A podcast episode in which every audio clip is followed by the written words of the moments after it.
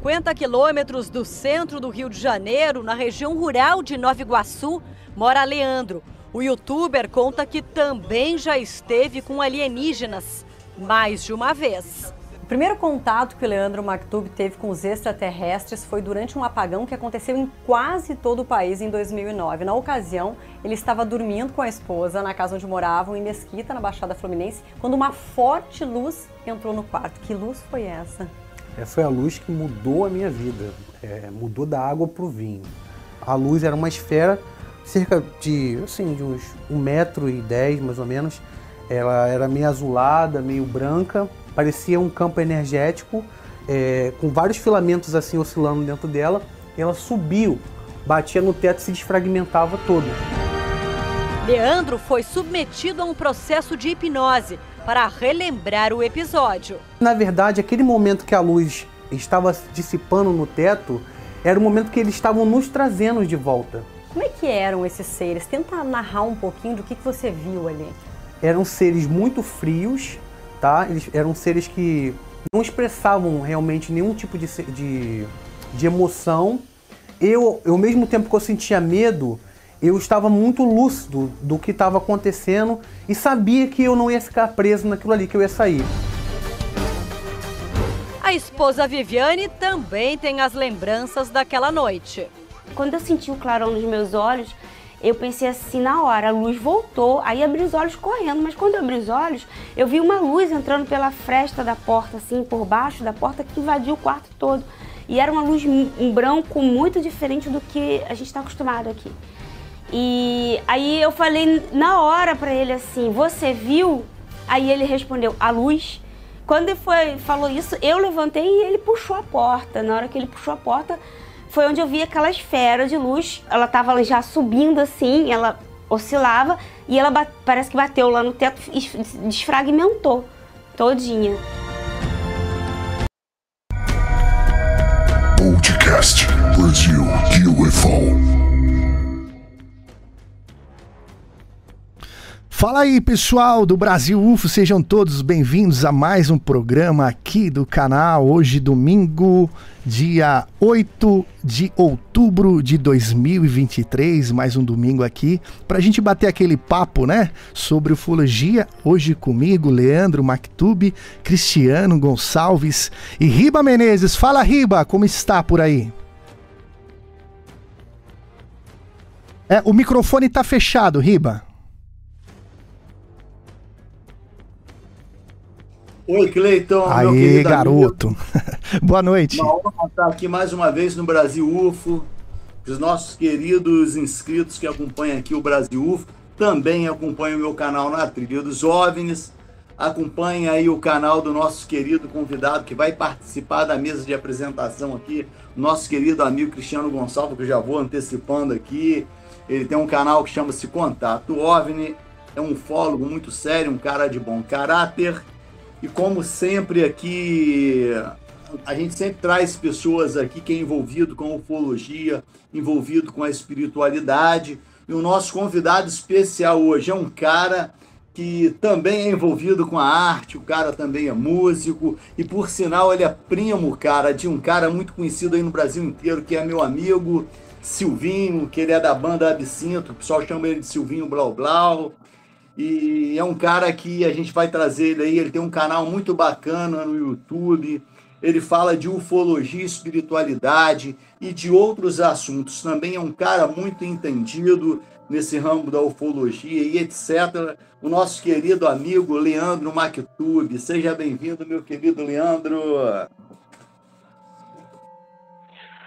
Obrigado, Riba. Obrigado, Cleiton. Obrigado, Cristiano, a todos do Brasil, UFO, Satisfação estar aqui presente, podendo trazer um pouco da minha experiência para vocês em relação a tudo que eu passei ao longo desses anos, né, referente à minha abdução, referente a tudo que eu passei, né, depois da abdução, que não foi só o caso em específico do início do programa ali na abertura, inclusive da minha falecida esposa, esse depoimento dela, ela é desencarnada, tá? que vocês colocaram aí, ela desencarnou em 2019. e ela tem muita influência nessa abdução e tudo que a gente vai abordar no Leandro Medeiros, de antigamente, o primo do Ursim Blau Blau, até o Leandro Mactube dos anos atuais, que hoje em dia é terapeuta, psicólogo, ufólogo e trabalha com o canal também, Mactube Cósmico, entrevistando pessoas que tiveram casos semelhantes ao meu ou trabalham com a ufologia, seja ele qual ramo que for né? Porque a gente, o nosso canal, o canal Mactube Cósmico, ele aborda temas é, da casuística, da arqueologia ufológica até a espiritualidade ligada à ufologia. Então, para mim, é uma satisfação muito grande estar participando tanto com o Riba, com o Cristiano e com o Cleito nesse programa de hoje e pretendo contribuir o máximo possível no dia de hoje, né? Nesse dia aí, na semana de Nossa Senhora da Aparecida, no dia. no domingo, né? Num dia pós-apocalíptico, para quem mora no Rio de Janeiro, quem viu ontem o que aconteceu aqui, a ventania, a chuva que deu, parecia uma coisa de, de outro mundo. Então, pretendo contribuir da melhor forma possível. Beleza, a gente que agradece, tá? Eu não sabia da, da do caso da sua, é, da sua esposa, né? Meus sentimentos. É, e a gente vai falar disso. É, deixa eu antes dar uma boa noite pro Cristiano. Seja bem-vindo, Cristiano. É um prazer sempre você estar tá por aqui também. Fica à vontade. Boa noite, meus amigos. Cleiton, Riba e Leandro. É um prazer estar aqui com vocês mais uma vez. É, muito obrigado, Cleiton, pelo convite, a você e ao Riba, né? Por estar é, me permitindo aqui participar da bancada. E vai ser um prazer aí também estar tá contribuindo é, nessa entrevista com o Leandro. O Leandro, inclusive, me convidou tem alguns meses atrás aí, lá no programa dele, onde eu participei lá como convidado, ele fez a entrevista comigo, foi super legal. E agora inverteu, né, Leandro? Agora a gente está aqui no, em papéis invertidos e, e vamos lá, vamos tocar o, tocar o carro aí. É isso aí. Só lembrando, pessoal, que hoje, hoje, é, para quem acompanha sempre o Brasil UFO, sabe que eu, Riba Menezes e Júlio Duque fomos lá para o Alto Caparaó, né, a convite do Abel. O Abel convidou o Riba e o Riba nos convidou. E para pesquisar os mistérios lá de Alto Caparaó, é, porém é, é descobrimos algumas coisas, porém não deu para registramos algumas luzes do outro lado da montanha é, mas aquelas específicas que o Abel é, mencionava para nós, é, a gente não conseguiu nem ver e nem registrar, né? Porém, alguns moradores ali da região, inclusive é, pessoas que têm, né, familiares que moram na região, até hoje mandam imagens para gente e conseguimos é, algumas imagens que vamos apresentar um pouquinho mais para frente no programa. É, e eu já quero saber a opinião de todos vocês, mas eu já posso garantir que é uma imagem assim. É, impactante assim, né? Foi, foi diferente, foi muito parecido é para quem acompanhou o programa que, a, que colocamos no ar sobre Alto Caparaó, é muito parecido com a imagem que o Samuel, né, que é um amigo é, do neto do Abel, né, é, do Aleixo, que conseguiu gravar, né? Ele, ele lembra como se fosse uma lua no céu com outras coisas ao lado. É difícil até explicar, mas depois com a imagem vocês é, vão, vão ver e eu quero a opinião de todos vocês a respeito disso, tá? Então, dou boa noite ao pessoal que está chegando no chat. Peço para que mandem as suas perguntas aqui pelo chat. Se vocês preferirem, pode mandar também as perguntas via áudio, tá? No nosso WhatsApp, está no nosso comentário comentário aí fixado no chat. Beleza? Leandro, deixa eu perguntar para você, cara, já a respeito dessa matéria que que, que, que foi, ao, foi no começo do programa, né? Sobre essa experiência que você e sua falecida esposa tiveram, né? Queria saber um pouco de você, né? Que ano que foi essa, essa experiência que vocês tiveram e, e como, como aconteceu tudo? Queria que você contasse pra gente. É, então, Cleito, essa história, ela aí documentada, registrada, né, pela tem uma outra reportagem da Record, essa da Rede TV que você colocou aí. Ela ocorreu no dia 9 de novembro de 2009, né, onde houve um blackout em grande parte da América Latina. Na época eu tinha essa pessoa como minha companheira, né? E ela era uma entusiasta já da ufologia há muitos Ô, Leandro, anos, desde sempre já tinha Deixa eu te atrapalhar um casos de pouquinho. O teu áudio, acho que a tua internet Oi. aí tá caindo um pouco, cara. Tá, tá uma conexão bem ruim. A gente não tá conseguindo te ouvir.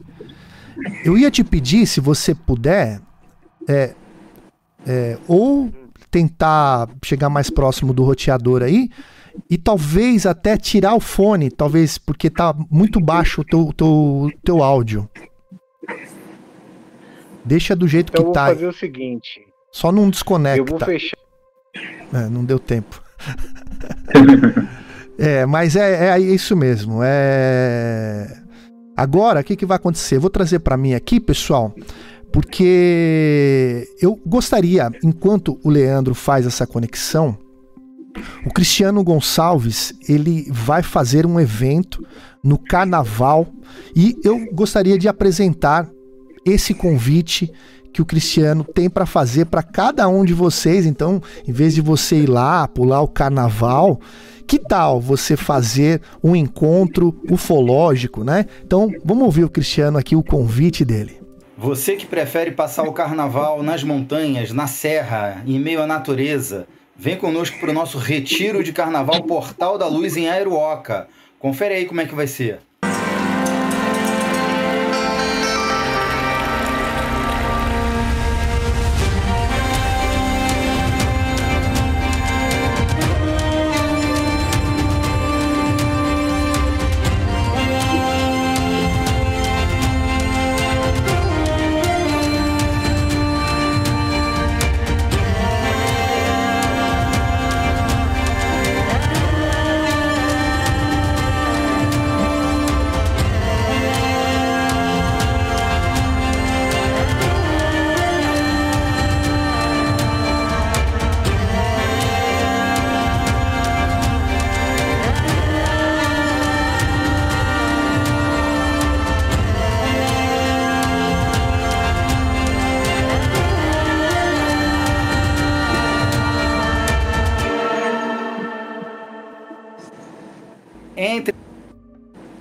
Cristiano, acho que tinha mais um trechinho, eu acabei tirando aqui, mas é, Não, é, queria que você passasse a, a- essa informação.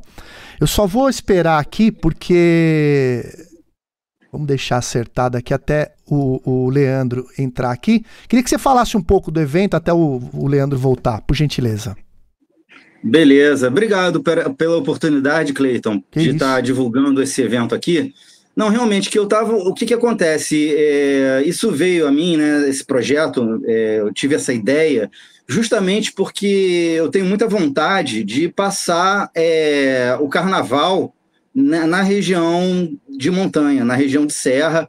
E a Iruoca foi o último local onde eu fiz um evento, né? É, foi o simpósio esotérico e ufológico, né, lá em Airuoca, com, juntamente com meu grande irmão, parceiro Juarez Prestupa, e foi um sucesso o evento lá. Então a gente vislumbrou essa possibilidade de fazer esse, esse retiro de carnaval, e assim a gente é, uniria o útil ao agradável, né, porque era uma, uma forma de eu estar passando o carnaval num lugar bacana, num lugar legal, longe um pouco dos agitos aqui do Rio de Janeiro, que, assim, não estou falando mal do carnaval no Rio, muito pelo contrário, considerado aí um dos melhores do mundo, né? Mas é que tem muita gente que, assim como eu, prefere ir para um lugar mais tranquilo, com mais é, natureza, um pouquinho afastado. Aliás, eu já, eu já até, para você ter uma noção, Cleiton, Riba e, e Leandro, eu já desfilei numa escola de samba da União da Ilha.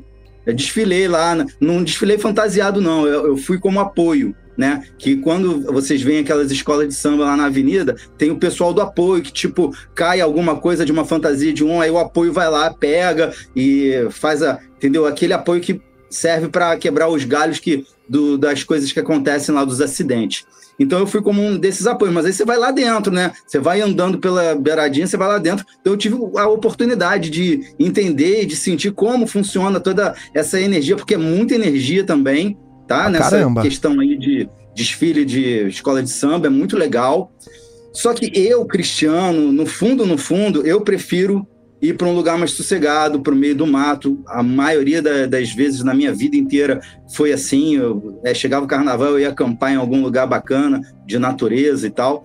E o problema é que agora, né, é, isso daí eu tô falando na época de juventude e tal. Agora a gente tem responsabilidade, tem as contas. E o carnaval, como eu trabalho aqui no Rio de Janeiro, quem me conhece sabe que eu sou artesão também, então é uma época em que tem muito turista aqui no Rio de Janeiro e é, funciona para eu também né, trabalhar como é, em eventos aqui no Rio. É, época né, meus época quente, né?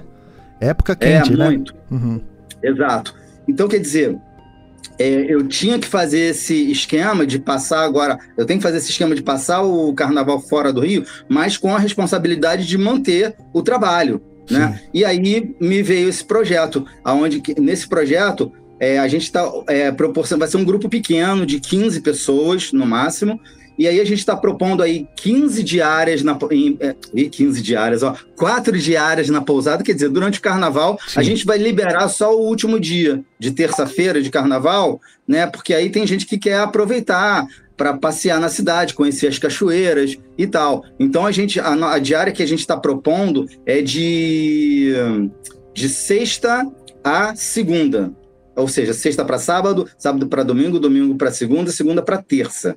Então, são quatro diárias, né? Onde a gente vai vai estar tudo incluso, o café da manhã, almoço, jantar, lanche noturno, porque vai ter vigílias todo, todas as noites, né? E a gente ainda vai oferecer é, vivências né, é, vai ter, eu vou dar um curso de ufologia básica lá, chamada Ufologia Esclarecida, que é até o título da palestra, da, de uma palestra que eu ministro e também de uma apostila que eu desenvolvi. Né? É um tipo um passeio histórico dentro da ufologia, dentro das temáticas ufológicas, é, dos, dos principais temas, dos principais casos no Brasil. Então tá tudo ali resumido dentro dessa apostila, nesse curso que eu passo, que é justamente para a pessoa que é, não conhece ainda a fundo a ufologia e é, vai pelo menos ter uma base para quando ela for num evento um pouco mais aprofundado no, nos temas, ela não se sentir caindo de paraquedas. Ela já vai ter uma base, já vai saber como lidar com cada informação. Né? Então, eu, eu vou passar esse curso, é, vou oferecer a apostila. Aliás, a apostila, o pessoal vai ganhar uma apostila grande que vai estar englobado tanto a ufologia como as partes de, de esoterismo, que vão ser passados pelo Juarez e pela Letícia de Castro. E aí vai ter vivência do elemento ar, terra, fogo e água, é, vai ter é, palestra de alimentação energética, vivência de espiritualidade no plano astral no, e o seu mapa astral. O Juarez, inclusive, vai oferecer um gráfico do mapa, do mapa astral de, de cada um do, dos envolvidos. É, os relacionamentos em seu mapa astral, ou seja, vai ser um, um evento completo, né? um retiro onde a pessoa vai agregar muito conhecimento nessas atividades né? que a gente está propondo. Então, quer dizer, a gente só não vai se envolver com transporte, tá? É, a pessoa vai ter que ir até lá e depois se, para se deslocar, né? para ir e voltar. De resto, vai estar tudo incluso. Né? Aí não, a, pessoa, não vai precisar se preocupar, preocupar com nada. Então, quem quiser ainda temos, é, praticamente estou abrindo hoje aqui ao grande público, tá? Está é, é, sendo a primeira divulgação ao grande público. Então, quem quiser participar, entre em contato comigo pelo WhatsApp, tá? É, o, o número do WhatsApp, se der para você escrever aí, Cleiton, é 21... Deixa eu colocar na tela hum. o do, do vídeo, é aquele do vídeo, né? Hum. É. é. Deixa 21, eu colocar aqui, peraí, Cristiano, peraí. Carnaval. Deixa eu colocar aqui, ó. Mas pode falando, pode falando. Tá até ali, né, no banner. Aí, tá aí, ó. Isso aqui, 21982793693. É o meu WhatsApp. Repete, tá? repete aí pessoal que tiver. Repete, Oi? repete devagar pro pessoal que tiver só nos ouvindo. Ah, sim. 21 98279 3693, tá? pode falar diretamente comigo, que aí a pessoa vai ter todas as informações. É, eu, inclusive, eu mando o Word mostrando tudo que eu falei aqui é, direitinho por escrito para a pessoa entender tudo que ela vai ter direito, né, que vai estar incluso no pacote. E, e aí é isso, vai saber de todos os detalhes. Bom, a, já, né, já falo para você que é uma opção, né, para quem não gosta de pular carnaval, ficar é, na cidade, né, é uma opção. É, para quem tá, tá iniciando aí, né, dá para perceber que Exato. o local ali é um local bem confortável. A gente estava até conversando, né, Cristiano? Que é um local uhum. ali de frente para as montanhas, com piscina e tudo mais, é bem confortável. Então, essa, essa estrutura com certeza ajuda, né? Mas aí. Não, em... a, essa Oi, pousada, fala. onde a gente vai fazer, é, ela, ela, lá onde a gente vai fazer a vigília, é de frente para o Pico do Papagaio. Pico do Papagaio é a maior montanha, ali na, é o principal ponto turístico até. Muita gente faz a trilha para subir o Pico do Papagaio e é também onde estão a, é, a maioria né, da, dos avistamentos de OVNIs. Inclusive no meu programa, no meu canal. Ah, é, para quem não conhece meu canal, Contato OVNI Ufologia, vai lá, se inscrevam, tem muita coisa boa de ufologia lá para vocês. Tem mesmo. É, lá no Pico do Papagaio é onde tem o, as maiores aparições de OVNIs. Eu tenho um, uma entrevista que eu faço com a dona do restaurante, que é lá na Cachoeira dos Garcias, que também é uma montanhazinha que dá de frente para o Pico do Papagaio. Ela viu uma nave discoidal hum. em cima, de, de dia.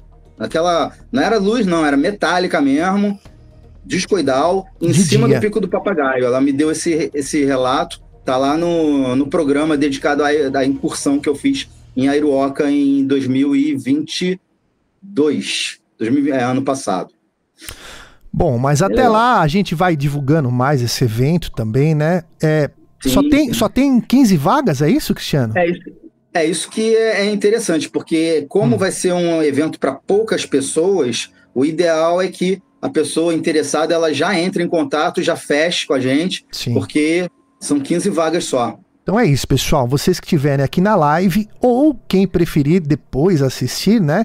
Entre em contato com o telefone que foi passado pelo Cristiano, que ele dará todas as informações. Leandro, é, vamos ver se seu som tá melhor. A gente tava conversando, não dava para te ouvir.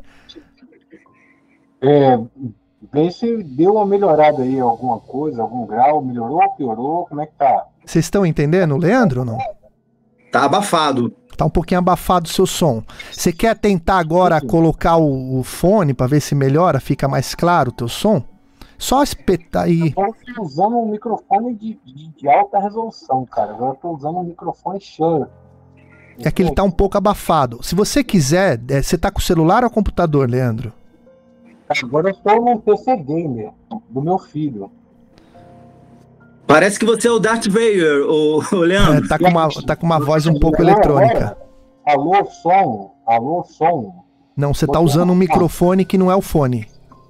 É, fone, fone. Alô, som, som, som. Alô, som. Alô, não, não, som. não, não, não é isso, não é isso.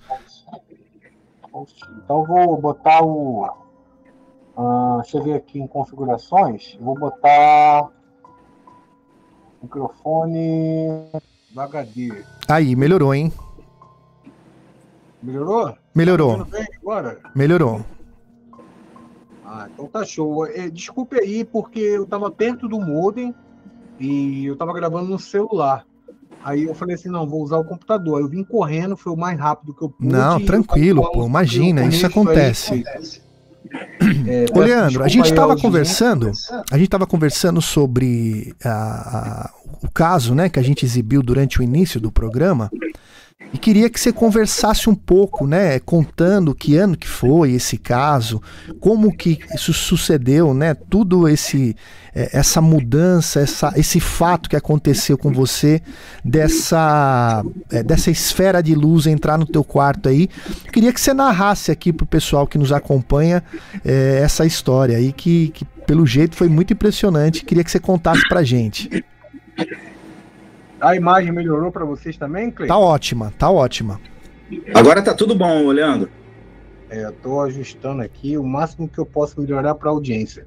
Então, como não sei até que parte vocês ouviram. Não, pode começar falo- do início que não deu pra ouvir o início. Pode Nada, né? é. Eu imagino. Então vamos lá. Isso ocorreu no dia 9 de novembro de 2009. Né? Na época eu morava na cidade de Mesquita, na Baixada Fluminense. Nessa mesma data, se vocês pesquisarem aí, ocorreu um blackout é, em grande parte da América do Sul. Né? E aí pegou vários estados do Brasil. Não foi completamente aquele apagão, mas pegou cerca de 60, 70% dos estados brasileiros e eu estava ouvindo um jogo é, via rádio no celular, num Sony Ericsson na época, que era o que eu tinha, e era Vasco e Ceará, e o Vascaíno aqui do Rio de Janeiro, sofredor como sempre, e era um jogo da Copa do Brasil, e eu não tinha nenhuma ligação em relação à ufologia, a não ser ao que eu falei no começo, para quem não sabe, quem viu o começo do vídeo, quem não viu, volte a pegar o começo e passou uma reportagem da Rede TV, mostrando a minha desencarnada esposa, que agora no ano de 2019 veio a ir para o plano superior e ela já era entusiasta da ufologia antes de mim. Eu sou uma pessoa que fui criado num lar cristão, não acreditava em nada de ufologia, para mim ET era demônio. Depois eu parti para a área musical do rock, tive várias bandas de rock que tocou aí Circo Voador, abri show do NX0 no Sesc, toquei em várias casas de show, depois fiz carreira solo, é, pelos bares do mundo. Então, assim, a mi, meu vínculo de conhecimento era muito limitado em relação ao tema que a gente vai abordar hoje, que é a ufologia, que eu já abordo no meu canal há muito tempo, já que ninguém ouviu. Eu tenho um canal já há seis anos chamado Macto Bicósmico, cujo eu já entrevistei o próprio Cristiano, o próprio Riva já esteve no meu canal também. O Cleito está convidado a participar de um bate-papo no nosso canal para falar desse projeto que é muito interessante, Brasil UFO, que eu nunca imaginei é, estar no meio, nesse métier, como hoje. Eu já entrevistei mais de 400 pessoas dentro da ufologia e da espiritualidade do Brasil e fora do Brasil. Já participei de congressos no Brasil afora e especificamente falando sobre o caso, é, nessa data em si, quando ocorreu por volta de 10 e 15 o blackout, é, como eu tinha carga no celular, rádio não precisa de, de internet para poder ouvir, como hoje a gente tiver o podcast aqui e faltar luz, a gente acaba o nosso podcast. Então eu continuei ouvindo o jogo, trabalhava nessa época como vigilante da Petrobras, ela na Reduc, aqui no, no Campos Elíseos, no estado do Rio de Janeiro.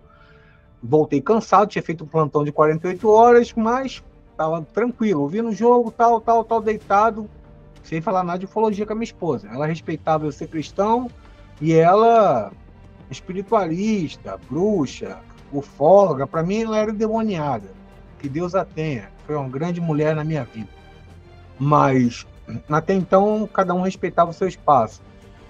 A partir do momento que a rádio começou a anunciar que tinha ocorrido o caso, né, de vários apagões, que isso foi tipo o efeito cascata, e depois foi descoberto que foi em Furnas, que estava tendo uma tempestade, se eu não me engano, na cidade de Santa Catarina, no estado, aliás, de Santa Catarina, é, começou a descambar para do sudeste, do sul, aliás, sudeste e até o nordeste.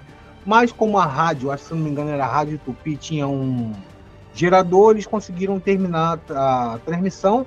E aí, como eu me dei conta, falei assim, não, o negócio é sério. E um calor enorme, porque era novembro, como agora a gente está vivendo uma onda de calor muito grande aqui no, no Rio, no Sudeste e pelo Brasil afora. A gente estava vivendo também nessa época de 2009, esse fenômeno de tipo laninha, o El Ninho, enfim, era um fenômeno de calor muito grande e eu tava, tinha, o ar estava ligado quando faltou luz, como agora eu liguei os ares daqui de casa, que são dois, tem um aqui ao meu lado esquerdo e tem outro do lado direito. Se a não tiver espelhado, espelhado não importa. Tem dois ares ar-condicionados aqui.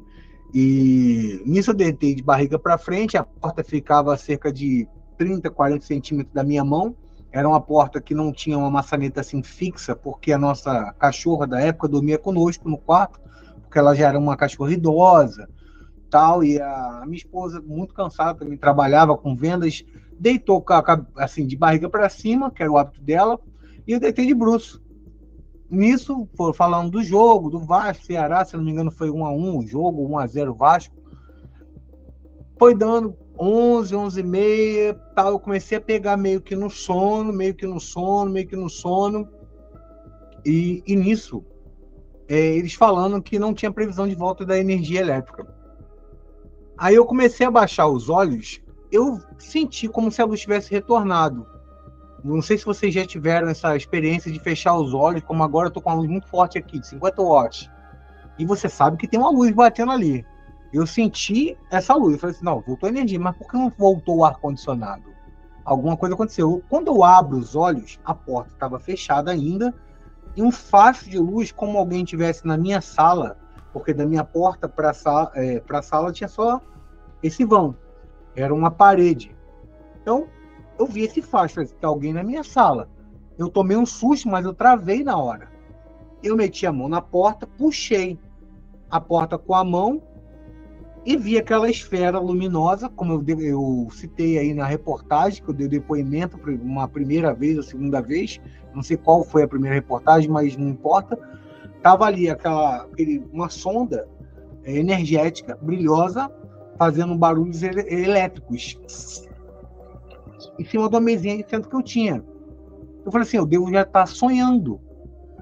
Foi quando a minha esposa, que eu achava que estava dormindo, falou: Você viu Aí eu falei, a luz. Quando ela falou a luz, eu dei um pulo. Porque eu sempre fui um cara reativo. Eu sou ariano, eu sou o cara de atitude, o cara de quartel, sou SPP da, da, da vigilância. Hoje em dia não, estou aposentado da parada toda. Hoje em dia eu não aguento correr 20 metros. Mas na época eu tomei a atitude de, de ver o que é. Eu falei, não, vou proteger, tem alguém na minha casa, que coisa é essa? E quando eu cheguei perto dessa bola de energia, ela subiu e como se tivesse explodido no teto e queimou o meu teto. Né? Se eu soubesse que a gente ia falar especificamente disso, a gente traria fotos. Chegou a né? queimar o teto, então? Queimou o teto da minha casa, ficou preto. Preto. louco, assim. meu. Como se fosse uma, uma, uma, energia, como um. Chamuscou, né? chamuscou ali, né? A, a... É, como se fosse um Hadouken, um Rasengan. sim, sim. Pra quem é mais jovem vai entender o que eu tô falando uhum. aí como fosse um golpe energético de videogame, assim, pau, Hadouken, pum. E aí ela, ela é, começou a cair uns, como se fosse uns pedacinhos dela ou... É como se fosse aqueles... Da é, energia quando cai, né? Isso, é como se fosse eletricidade, quando tivesse dado um curto e fica aquela faísca salpicando. Até então você vai falar assim, pô, Leandro, mas isso aí não tem nada a ver com a tua abdução. Para mim também não. Pouco tempo depois a energia elétrica voltou e na época a gente tinha um ar-condicionado, no meu quarto tinha um relógio digital, no meu próprio é, celular deu um, um bug e todos os relógios que tinha em volta da casa, ao redor, adentro da casa, eles voltaram piscando 00000, né? Como se tivesse tipo parado o tempo e não, e, por mais que você tentasse mudar a hora, eles não mudavam, ficavam ali meia-noite, 000, 000, ah, foi porque faltou luz. Não, porque o relógio de ponteiro também ficou parado ali meia-noite em ponto. Foi mais ou menos o horário que ocorreu o fenômeno. E eu perguntando a ela, eu peguei a lanterna, fui, eu tinha oito cães na época de, de raça, cachorros grandes, eu tinha um terreno grande em Mesquita, na rua Egídio 757. Quem quiser visitar esse endereço aí, pode ir lá perguntar o testemunho do pessoal da época, pode ir na casa, tá lá, a casa virou uma casa de festa, agora foi vendida. Uma das reportagens que eu participei tá lá, tem a, a imagem também, para quem procurar na internet, o teto queimado, e não tem explicação é, científica, porque por mais que o caso seja um caso, acho que mais, assim, com mais provas, porque eu filmei na época, tirei foto e ninguém deu relevância, porque não era ninguém na mídia, não tinha canal.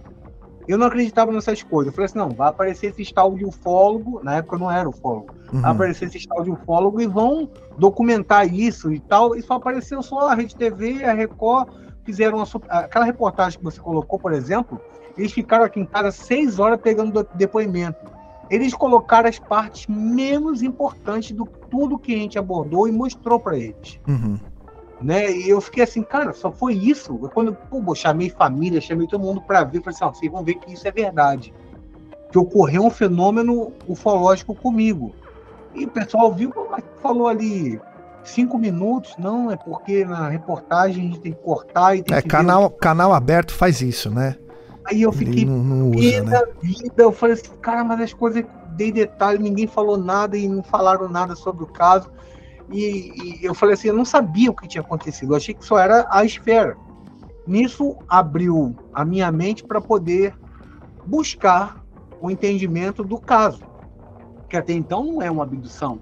Até então é um contato de quarto para quinto grau. Ah, Beleza. Nisso, a minha esposa falou assim: a gente tem que ir para São Paulo, vamos divulgar isso. Na época só tinha o Facebook, vamos divulgar no Facebook, vamos falar isso, vamos falar aquilo, tal, tal, tal. Fizemos a nossa parte, surgiu uma pessoa que proporcionou a gente é, uma viagem a São Paulo, fazer regressão lá no espaço da doutora Gilda Moura, que faz- fazia ou faz regressão. sim. E a gente fez essa regressão, ambos fizemos e participamos também de uma terapia junto com a doutora Solange Cristine, do Espaço Cura e Ascensão. E ali eu rememorei tudo. Aquela hora que eu estava vendo a esfera era o momento que eu estava voltando já. Porque quando eu citei no início aqui que eu estava sentindo uma sonolência, é, depois de anos que eu também já tive outras experiências, isso é uma das experiências que eu tive, eu descobri que quando eles estão para dar o contato, para fazer o tipo de sondagem que fizeram comigo e com a minha falecida esposa, é, eles apagam meia memória da pessoa e também a- causa esse pane eletrônico e essa vinda dele não aconteceu só comigo. Já teve outras pessoas que vieram ao meu canal que falou que na mesma data passou pelo mesmo processo, estando em outro estado. E isso foi corroborando com tudo que eu fui trazendo com os ufólogos. Você lembra, por exemplo, dia tal de novembro de 2009, a pessoa assim, mais ou menos, eu lembro, foi um dia que apagou a luz, eu falei, isso, pô, aconteceu alguma coisa no meu espaço. Ou a pessoa falou assim, pô, isso foi um dia que eu do nada dormi. E as pessoas, eu fui criando, inclusive eu falo no meu livro que estava lá no outro espaço, Nova Ufologia, esses casos, e aí ali eu me rememorei que naquele momento eu já tinha sido levado para uma. Não, eu posso chamar de nave. Era como se fosse algo, algo discoide, mas a- a- as estruturas eram quadradas, onde eu estava na maca, ambos, eu e a minha desencarnada esposa de barriga para cima, e eles fazendo esses experimentos. O- eles quem? Os seres extraterrestres, que eram de, posso chamar, três tipologias que são ca- caracterizadas dessa, desse- nessa nomenclatura: Greys, Zeta Reticulus e reptilianos. Os reptilianos eram os guardas que ficavam na porta do experimento, os Zeta Reticulus eram os médicos e os Greys foram os que fizeram a abdução em si. Quando eu rememorei aquilo, eu tomei um trauma grande. Eu falei assim: não quero saber mais disso, vou voltar para a igreja, vou pedir perdão a Jesus e vou voltar a orar. Eu falei assim: não, agora a gente tem que estudar isso, porque eu também lembrei. E, na, e no momento da, desse, dessa gravação que foi feita lá no Instituto da Gilda, é, foi gravado, né? Eu, eu lembro de- da minha falecida esposa totalmente entorpecida. Eles deram uma injeção nela e ela ficou. Não era uma injeção, era como se fosse um, um, um- adesivo biológico de nanotecnologia que colocavam nela e ela não conseguia se mexer, mas eu conseguia. Eles não conseguiam me entorpecer de forma alguma. E eu tentava me soltar, me soltar, me soltar, mas eles fizeram inci- in- é, incisões na minha narina, atrás da minha orelha. Aqui eu tenho uma marca na mão até hoje. Acho que na câmera não vai dar para pegar. Eu já bati um raio-x, eu acho que eu mostrei lá no Paranormal Experience Ah, minha mão, é, de um chip, um negócio que eu tenho aqui na mão, enfim, no ânus, colheram é, sêmen meu, até eles deixarem a gente lá e a gente acordar naquele exato momento daquela luz da esfera que a gente rememorou, que não era para ter rememorado. Né? Foi um caso muito é, é, especial e forte, porque assim eu posso contar assim com, com mais detalhes, porque assim eu lembro a parede, ferro com cheiro de enxofre, os seres, roupa blindada, como se fossem soldados, mas não era um tipo de pano como a gente tem aqui, era um pano que era tipo colado no corpo, como se fizesse parte da pele desses seres que estavam fazendo essa operação comigo nesse dia 9 de novembro de 2009. E isso foi algo que mudou minha vida, porque depois que aconteceu e depois que eu fiz essa regressão, eu comecei a cair dentro. Ler ufologia, ler ufologia, vigília ufológica, olhar mais para o céu. Já tinha um telescópio, comecei a estudar astronomia, aí comecei a ver documentários, pesquisar e entrar em contato com ufólogos.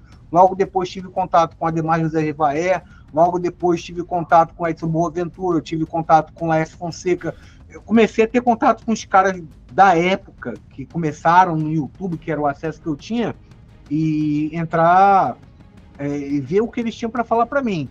Até um ponto de eu falar assim: não, não adianta mais ouvir falar, aliás, para eles o que eu passei.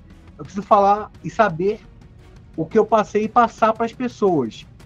Até o ponto de, da minha história ficar meio que não desgastada, mas assim, eu querer saber se outras pessoas realmente tinham passado por algo parecido com aquilo que eu passei.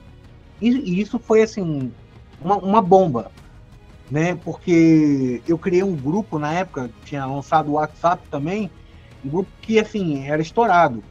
Era pessoas falando relatos atrás de relatos semelhantes. Nesse mesmo dia eu passei por isso, por isso, por isso, por isso, por isso, por isso, igual ao senhor. Eu não sou senhor, sou, na época eu tinha 26 ou 27 anos, eu era bem jovem uhum. nessa época aí.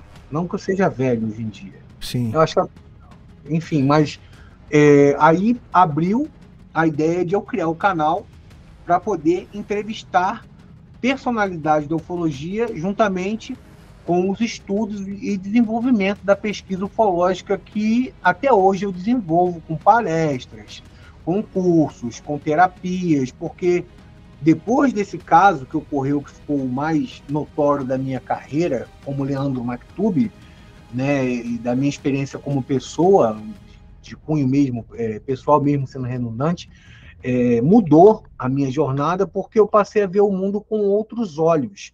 Né? Eu passei a respeitar mais a parte espiritual ou ideológica ou religiosa de cada pessoa que estuda qualquer ramo que seja fora do comum, Cleiton. Então, basicamente, o caso se resume ao fato de um evangélico passar por um fenômeno até então não conhecido e cair de cabeça e estar tá nesse ramo há 18 anos falando sobre o assunto e ter uma gama de informações para falar sobre outros relatos que já aconteceram. Inclusive, tanto o Riba, o Cristiano sabe que eu moro aqui perto da região é, onde o grande Tim Maia, desencarnado, participou do Universo Desencanto, que é praticamente atrás dessa parede aqui que eu vos falo, né, sei lá, alguns metros da minha casa, o, o centro deles, aqui é a aparição de OVNIs direto. Meu pai é um pastor evangélico que passou também por uma experiência ufológica que mais para frente eu posso contar para vocês também. Sim, deixa eu já fazer uma rodada de pergunta. Cristiano Gonçalves, é, sua pergunta, por gentileza. Beleza. É, Leandro. Pois não? É, seguinte, vamos falar a respeito da abdução ao qual você foi submetido. Você disse que foi levado pelos Greys o, o, o Zeta que você mencionou seria aquele Grey maior, é isso? Isso. Perfeito, perfeito. Isso daí está totalmente dentro da, daquilo que a gente conhece na maioria dos relatos de pessoas que justamente é, são submetidas à hipnose e elas nos reportam. Eu, o que eu queria saber é o que, que você sentiu que era o objetivo deles com vocês tanto contigo quanto com a sua falecida esposa. É, o que, que você é, sentiu? Você, você, teve alguma percepção do objetivo deles? Isso foi passado para você de alguma forma, seja telepaticamente ou intuitivamente? Enfim, eu queria saber exatamente isso. O que, que você tem para trazer para gente com relação ao objetivo deles com vocês? É, isso é interessante você perguntar, porque eu, ao longo do tempo, eu não tive contato só com esses seres, eu tive com outros tipos de seres também. É, o que acontece? É você está no lugar errado na hora errada. Eu falo que existe três tipos de abdução: a benéfica, a neutra e a negativa. E no caso desses seres que fizeram essa experiência conosco, eles eram seres neutros. Eram seres que estavam ali para fazer um experimento. Inclusive, eles foram os responsáveis pelo blackout, para justamente escolherem pessoas que tinham essa ligação que a gente pode chamar quântica, energética, dimensional, porque hoje em dia tem uma nomenclatura é, vasta que as pessoas acabam colocando como título para levar como, como seu, né? Mas isso é aberto porque não tem um nome definido, até falando de exopolítica é algo muito longe da realidade, porque se você pegar, por exemplo, aí a cinematografia, por exemplo, o filme A Chegada mostra como nós estamos despreparados para ter um contato ainda com eles, porque a gente não sabe os objetivos. O que deu a entender, o que eu posso lhe falar é o seguinte: eles vieram para fazer um experimento para saber qual era é, o resultado de estar fazendo aquilo comigo e com a minha desencarnada esposa em relação ao que poderia ocorrer lá na frente. É, foi um experimento tipo de provocação e de sondagem. Por quê? Logo após a minha abdução, um ano e meio estudando, eu parei de fumar, parei de beber, parei de comer carne, fiquei numa limpeza espiritual, meditativa, virei quase um monge. Aí surgiram outros seres me dando um contato. E aí os seres me explicaram. Olha, você está com chip de tal ser, que eram esses zeta retículos, você está com chip de, de seres não confederados, de intraterrenos, eles fizeram isso para te bloquear, eles botaram você com essa sua esposa encarnada aqui agora, porque você era um cara que se não tivesse conhecido ela, você não vivenciaria o que você está vivenciando conosco agora. Então eles tentaram te bloquear e a gente vai desbloquear é onde eu falo. Hoje em dia eu voltei a fazer tudo isso que eu falei que eu não fazia mais, tá? Para deixar que eu não sou mais o santo, não. Eu vivo minha vida, toco meu rock and roll, mas a minha abdução fez abrir as portas para isso. E esses seres que tentaram me bloquear acabaram dando meio que um tiro no pé, porque fizeram eu, além de escrever os meus livros, fiz, fez com que eu abrisse meus olhos para buscar um contato mais profundo tanto de vigília quanto meditação, quanto introspecção e replicar aquela informação que até então meus amigos de banda, meus amigos de faculdade, meus amigos de trabalho, eles ridicularizavam aquela minha experiência, porque até então não era fácil para a pessoa da minha idade falar que tinha contato ou que, tinha, é, ou que teve uma experiência de abdução é, ufológica. Isso aí eram os caras mais antigos, falavam, não, esses coroa aí estão falando isso para ganhar dinheiro e tal. E eu novo já tá falando. Falei, não, cara, eu passei por isso, eu não acreditava em nada, esses seres fizeram isso, isso e isso. E os outros que eu tive contato, de uma outra forma, me mostraram que tudo aquilo tinha um propósito. E aqui a gente está vivendo uma experiência é, que os seres que a gente chama de extraterrestre de ufologia, eles já dominam todo o sistema de eras dentro do que nós vivemos como chamado raça é, humanoide, dentro da humanidade. Esses é, é, ciclos onde raças predominantemente que estão dominando em períodos a nossa galáxia ou então o nosso sistema solar, eles empregam um tipo de política é, espacial.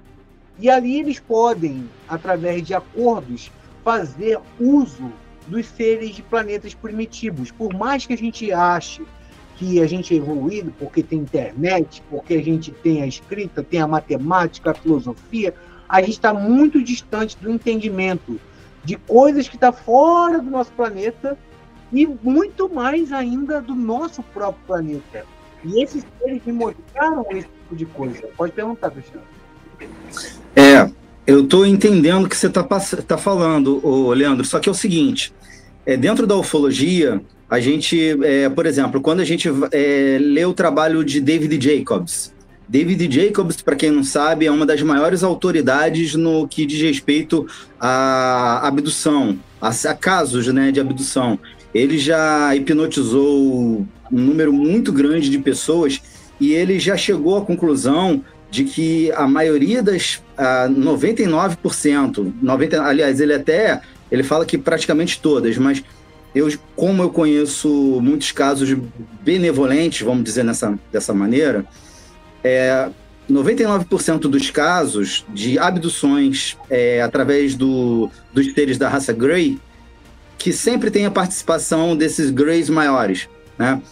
É, não é uma coisa benéfica para nós. Porque, uma, viola o nosso, o nosso livre-arbítrio, o nosso, nosso direito é, moral no, no que tange a ser levado sem a nossa autorização. Né? Partindo desse princípio, você é, a abdução na linguagem ufológica é o sinônimo de rapto. Nós somos raptados e somos levados né? para o interior das naves. Oi, Cleiton? Se sequestrados, né? Sim, sequestro, é, é, sinônimo de sequestro. Sim. Então, então o que, que acontece? Já, já aí é uma, uma, uma questão negativa.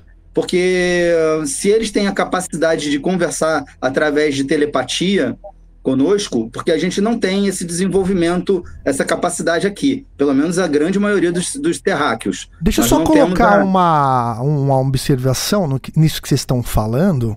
A, a gente tem que se lembrar que é, também, é, pelo menos, né, é, alguns dos que falam sobre a abdução é, dizem que se viam deitados na cama de alguma maneira, ou seja, é como se a abdução fosse somente da consciência, somente da alma e não do corpo, né?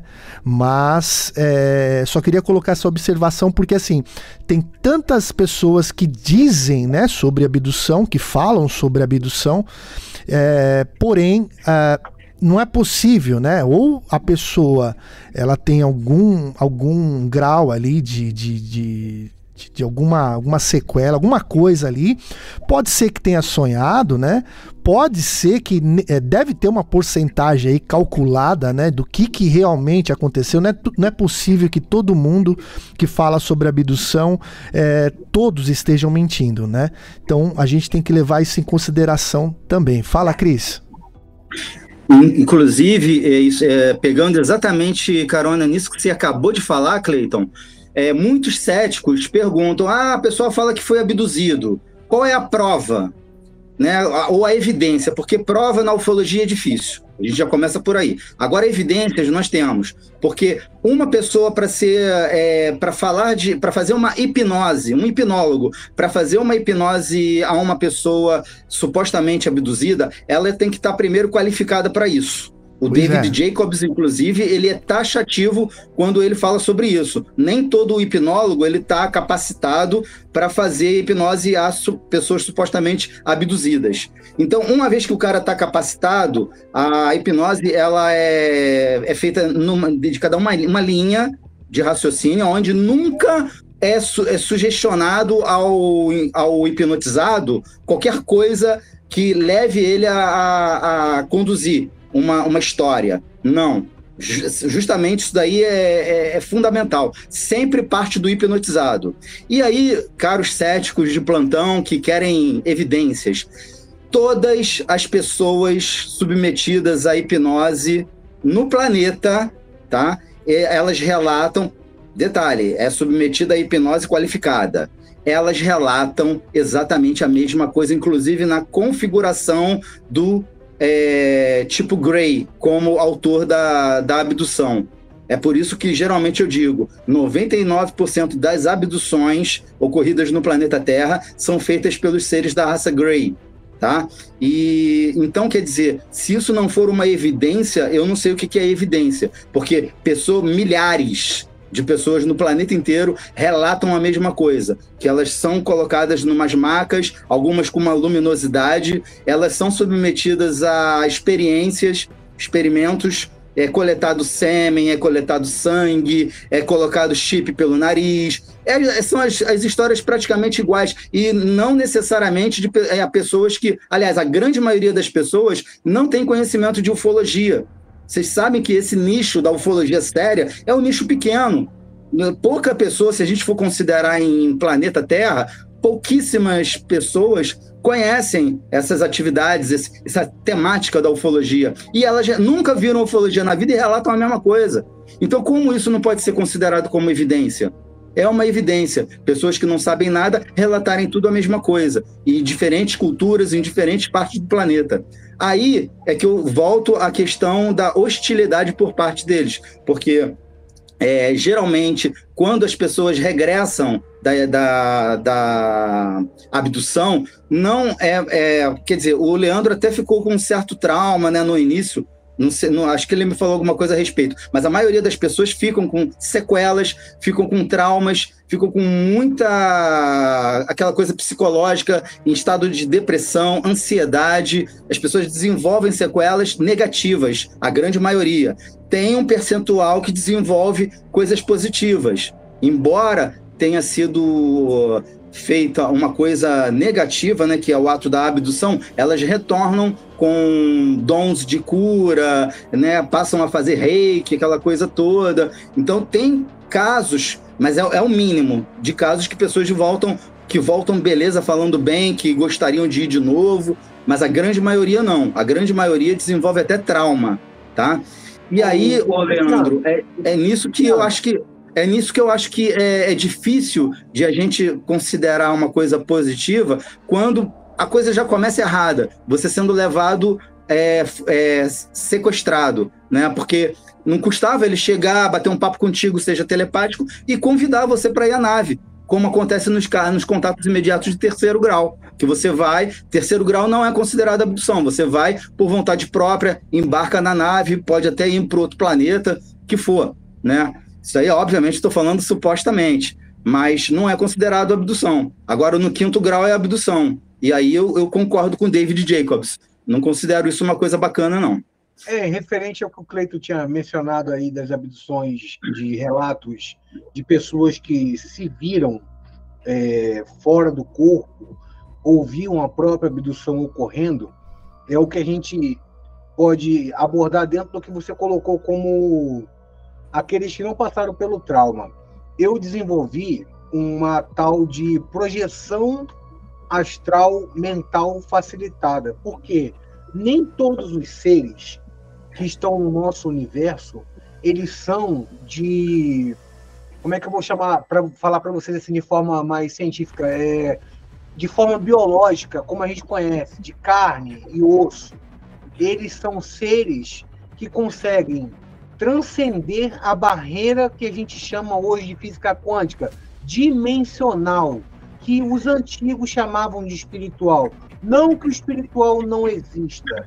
E quando você tem esse contato dimensional dentro da física quântica, como eu tive posteriormente a essa física, a minha primeira abdução foi física, mas essa outra que me deu um upgrade que eu posso afirmar para você, Cristiano, não foi negativa, porque eu vi que eles mostraram. Tá vendo aqueles que fazem aquilo?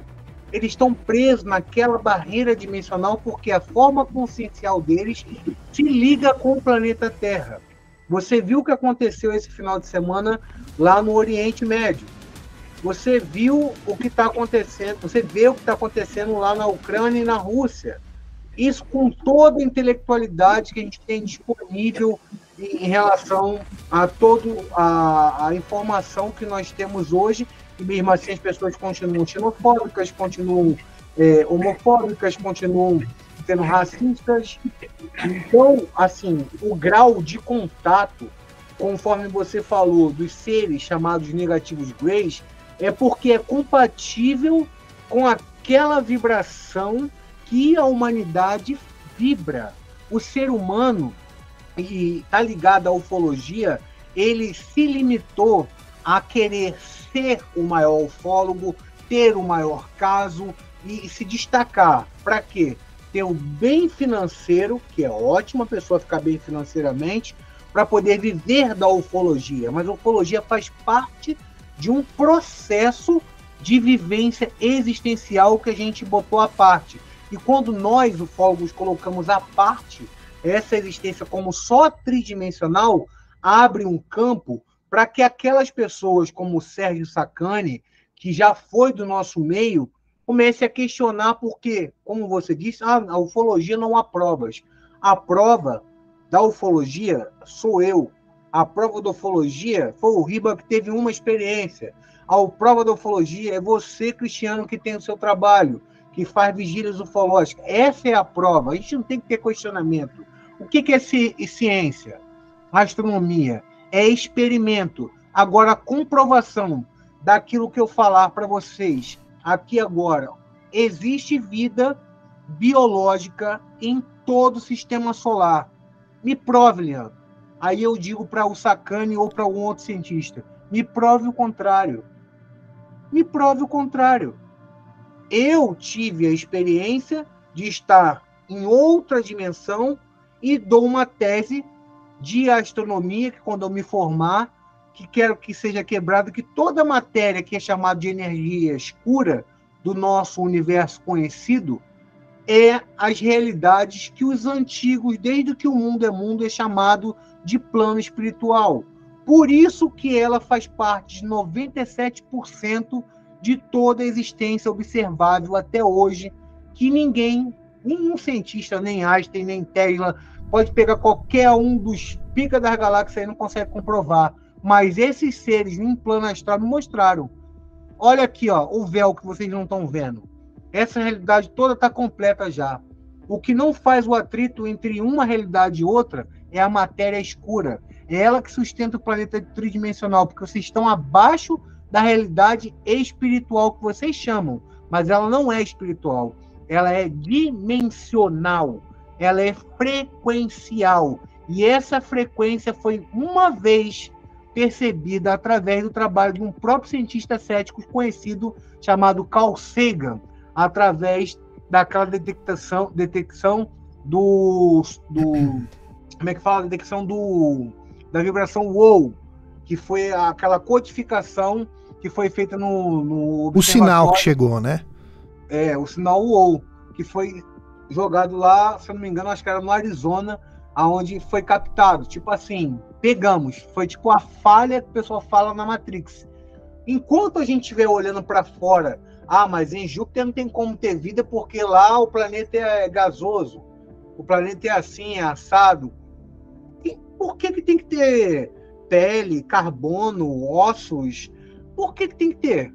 Quem garante? A gente não sabe nem no, no fundo do, do, dos oceanos. A gente vem toda, todo ano, a gente vem descobrindo raças diferentes com consciências, como você pega aí simplesmente o peixe com o cardume, que a gente fala de memória coletiva. Nós todos no universo temos a memória coletiva. A gente pega aqui na Terra a memória coletiva. Um, um peixe-espada vai pegar um cardume de peixe que está ali sincronizado com a memória coletiva dentro do planeta Terra. Eles vão assim, ó, são centenas. Eles viram todos no mesmo ritmo, como fosse algo é, treinado, mas não é.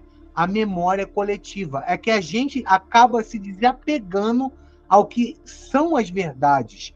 E os seres que dão contato, da forma que o Cleito colocou, daquele plano dimensional, fazem o contato dessa forma. É para todos? Não. Por quê? Muitas pessoas que eu já entrevistei, muitas pessoas que eu já conheci, elas, quando entra o famoso money no bolso, elas mudam a frequência vibratória, achando que aquilo é porque ela está se destacando, porque ela é gostosa, ou ele é o bambambam, bam, bam, e não é nada disso. Foi uma oportunidade que você teve de fazer diferença e você não fez e você não tem mais contato. Você está vivendo de quê? Números, fama. Tenta dar uma entrevista no, no Flow Podcast. Tenta aparecer numa reportagem da Rede Globo para ver como hoje em dia é difícil. Por quê? Você não alimenta aquilo que eles querem. O que, que movimenta o mundo hoje em dia? É grana. Ufologia da grana? Não dá mais grana, não, cara. Isso é ruim? Não. Isso é bom. Isso vai gerar uma reflexão para as pessoas que acham que ufologia é simples fato de inventar uma história. Mas quem passou por uma experiência de verdade e vivencia isso sem hipocrisia, mostra com fatos, com dados que a ciência não prova. Eu faço um desafio aqui, o seu Sérgio Sacani, que sempre acompanha a minha relação. Eu vou? Não sei porquê. Eu não sou famoso como ele, mas ele diz que queria um ufólogo que provasse que existia vida em outro planeta. Eu quero que ele prove para mim que não existe. Simples assim. É isso, Cleiton. Bom, a, a gente sempre, sempre tem que colocar o seguinte aqui, pessoal. Antes de eu passar pro Riba, né? Eu, eu peço aqui a gentileza para você sair um pouquinho aí do, do nosso bate-papo para dar uma curtida né, no programa, você que está assistindo até agora, que isso ajuda a plataforma a oferecer o nosso conteúdo a mais pessoas que, assim como você, gostam da ufologia. E lembrando, né, pessoal, é, se você também puder compartilhar com seus amigos, a gente agradece. Lembrando que não temos compromisso, a ufologia, pelo menos aqui no Brasil UFO, um jeito da gente provar as coisas de pesquisas de campo, é, em todos esses assuntos, é a ciência, ok? Porém, a ufologia é muito mais do que a ciência. Ela não pode ficar. Nós aqui, como, é, é, como é, oferecedores desse conteúdo, eu não posso falar só com cientista, mesmo porque a ciência em si, ela desacredita da ufologia. Ela vai trazer para um lado que é, é, somente de provas e muitas das vezes as provas na ufologia elas são contestáveis.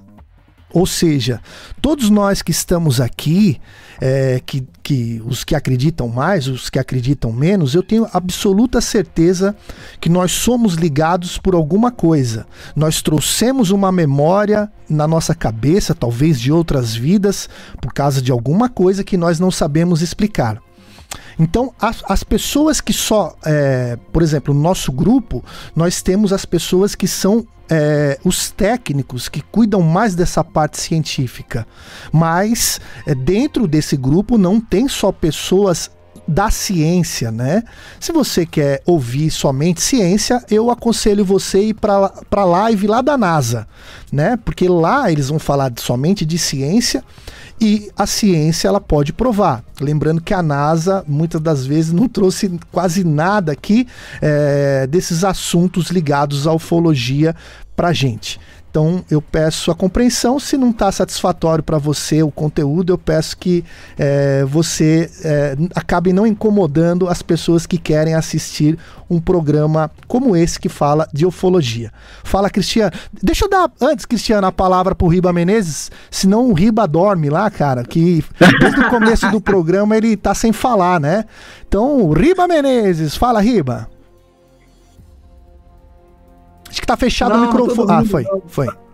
Fala, não, Riba. Não, não tô dormindo, não, cara. Eu tô me divertindo aqui um pouco.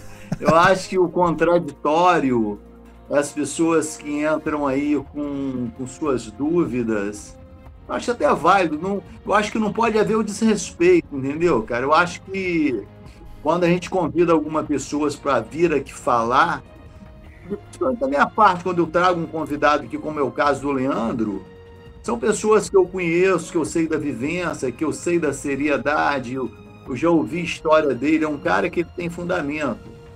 Então não pode haver o desrespeito, desacreditar não é normal, cara. Você tem que eu sempre falo isso. Você tem que acreditar naquilo que você viu. A pessoa que nunca viu nada e quando fala que nunca viu, eu acho o máximo. Porque no dia que ele vê, ele também vai ser real, ele vai ser sincero, ele vai chegar e falar: pô, cara, eu nunca vi, mas dessa vez eu vi, eu vou acreditar nele.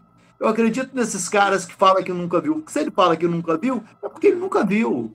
Mas quando ele vê, ele vai afirmar com tenacidade, da mesma forma, tudo bem. Esses caras aí trazem um pouco de diversão aqui para a coisa, deixa o cara falar. É, conforme você falou, nós, eu, a gente, eu, o Cristiano, aqui o Cleiton, nós temos um grupo de vigília que nós temos pessoas sábias que participam com a gente. Temos o, o meu grupo é pequeno de ufologia, de vigília, mas o meu grupo tem ufólogos sérios que conhecem bem do caso.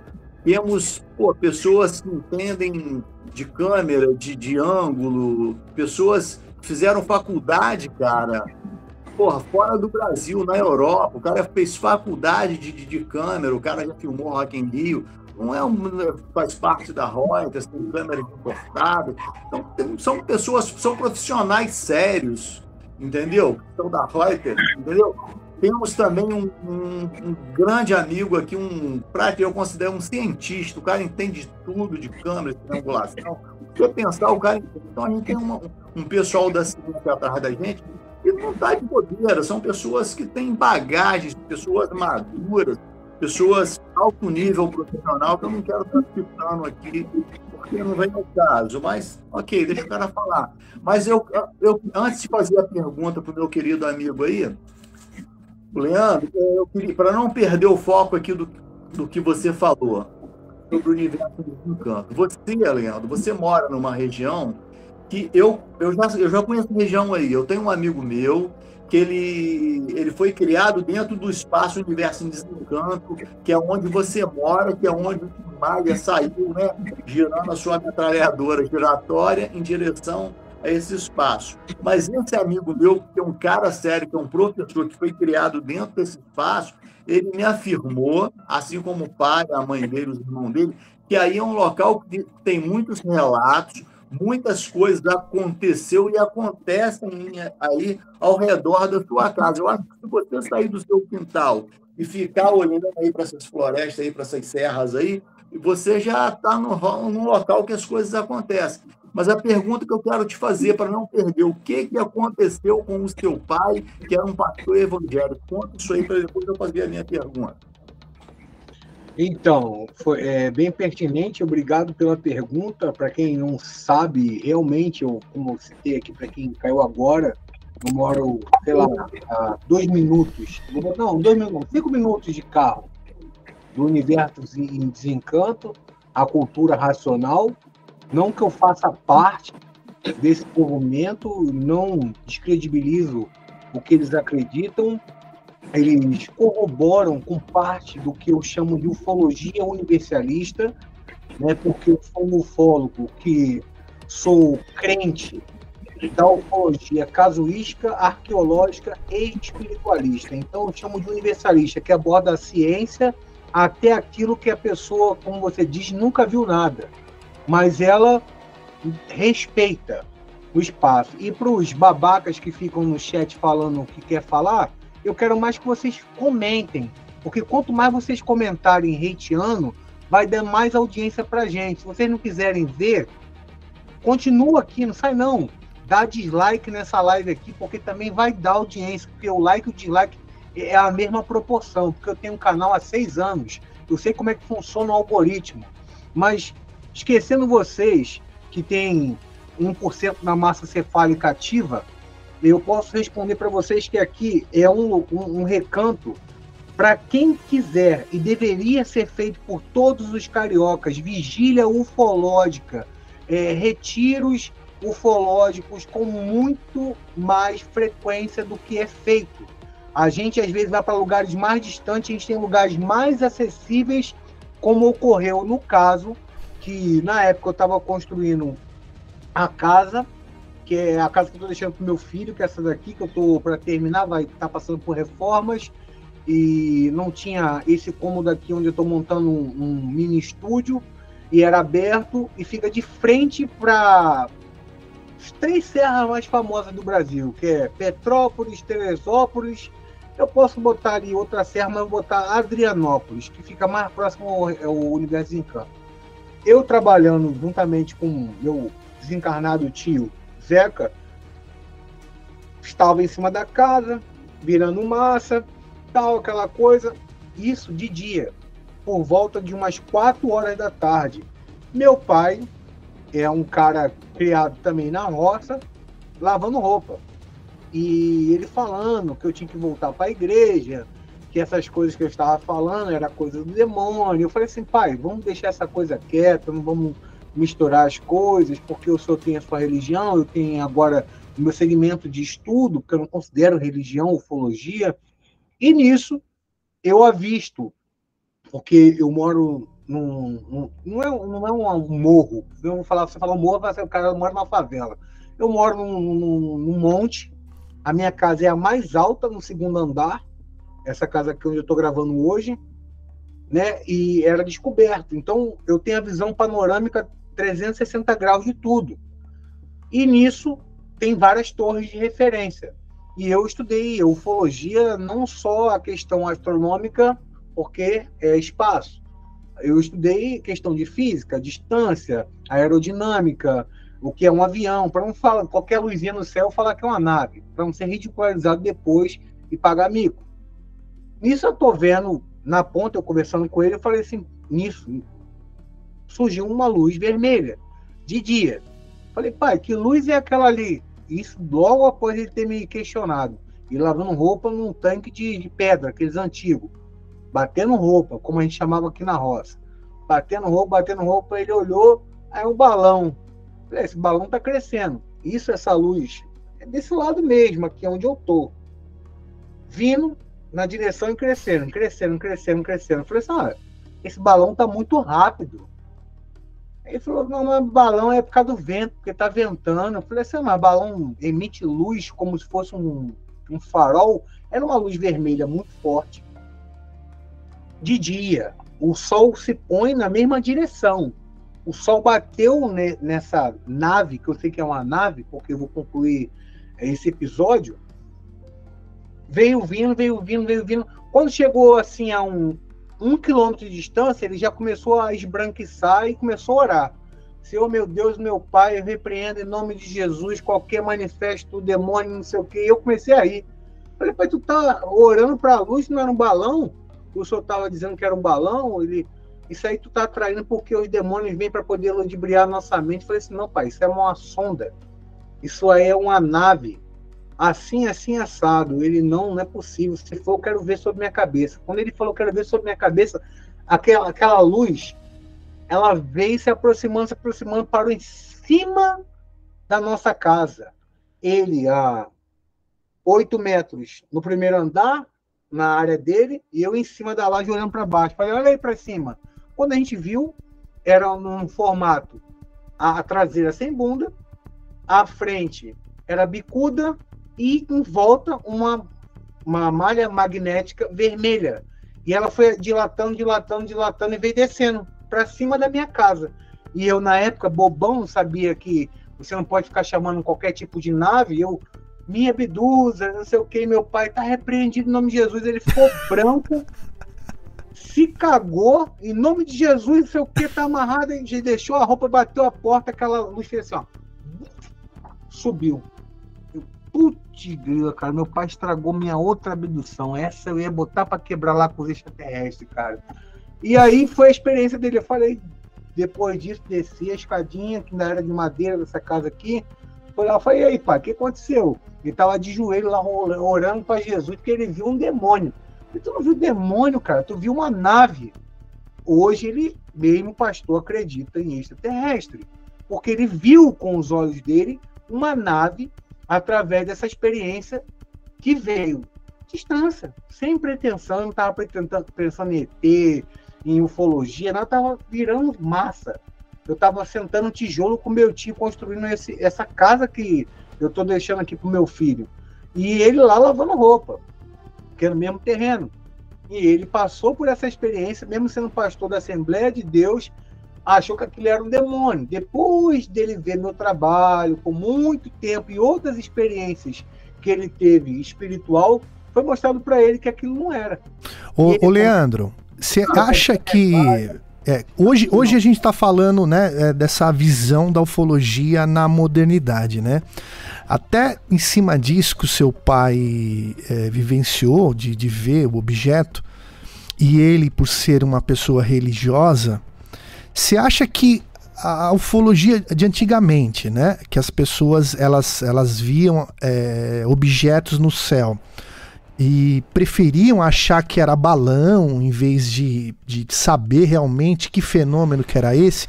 Você acha que a modernidade é, com mais canais trazendo é, sobre esses assuntos e até os assuntos né, que estão rolando mais na mídia tradicional a respeito dos, dos WAPs, né? Dos UFOs, né? Dos tradicionais UFOs. Você é, acha que as pessoas de religião hoje, devido às redes sociais e tudo mais, você acha que elas mudaram o jeito de ver a, a ufologia, de, é, pode até achar né, que está ligado ao demônio, alguma coisa nesse tipo, mas você acha que hoje eles têm um olhar mais. É, não, isso aqui é uma tecnologia, isso aqui não é. não é não é aquilo que eu pensava antigamente. Você acha que hoje o pessoal é, cristão ou de qualquer outra religião assim que, que é, é, tem a sua fé, né, em tudo que vê, em tudo que toca, você acha que hoje eles olhariam com outros olhos isso aí? Sem dúvida, mas é uma a faca de dois gumes, é, Cleiton, porque não só os cristãos, mas como matrizes de origem religiosa africana. Hoje em dia, extraterrestre basta, baixa em centro espírita, extraterrestre baixa é, em centro de yoga, é, hinduísta, é, enfim, eles estão, eles, eles incorporaram essas informações e eu já vi até pastores pregando a ufologia dentro de igreja, porque eu não deixei de frequentar nenhuma religião. Algo que eu tenho que salientar aqui para vocês que antes de eu criar o meu canal, eu fiz questão de participar de todas as religiões que vocês possam imaginar. Eu já fui Hare Krishna, eu já fui Gana Umbanda, eu já fui cortador na Kimbanda, eu já participei de religiões é, de, de ocultismo, de satanismo, já participei de religiões é, como judaísmo, eu, eu não entrei só, eu estudei, entrei pratiquei para saber, para assim, para ter embasamento, para quando chegar um momento como esse, tiver uma pessoa que tiver fundamento, quiser me questionar, como eu estudo a ciência e a astronomia hoje em dia, eu tenha fundamentação para poder questionar.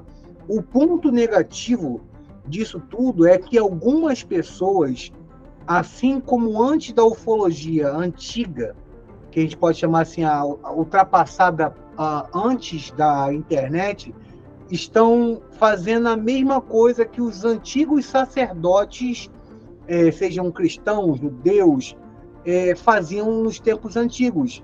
Usar da ingenuidade e conhecimento das pessoas para poder manipular a informação para poder trazer algo como se fosse somente daquela pessoa. Não, esse cara aqui é o escolhido, esse cara aqui é o que vê tudo, esse cara aqui é o que tem todos os ETs.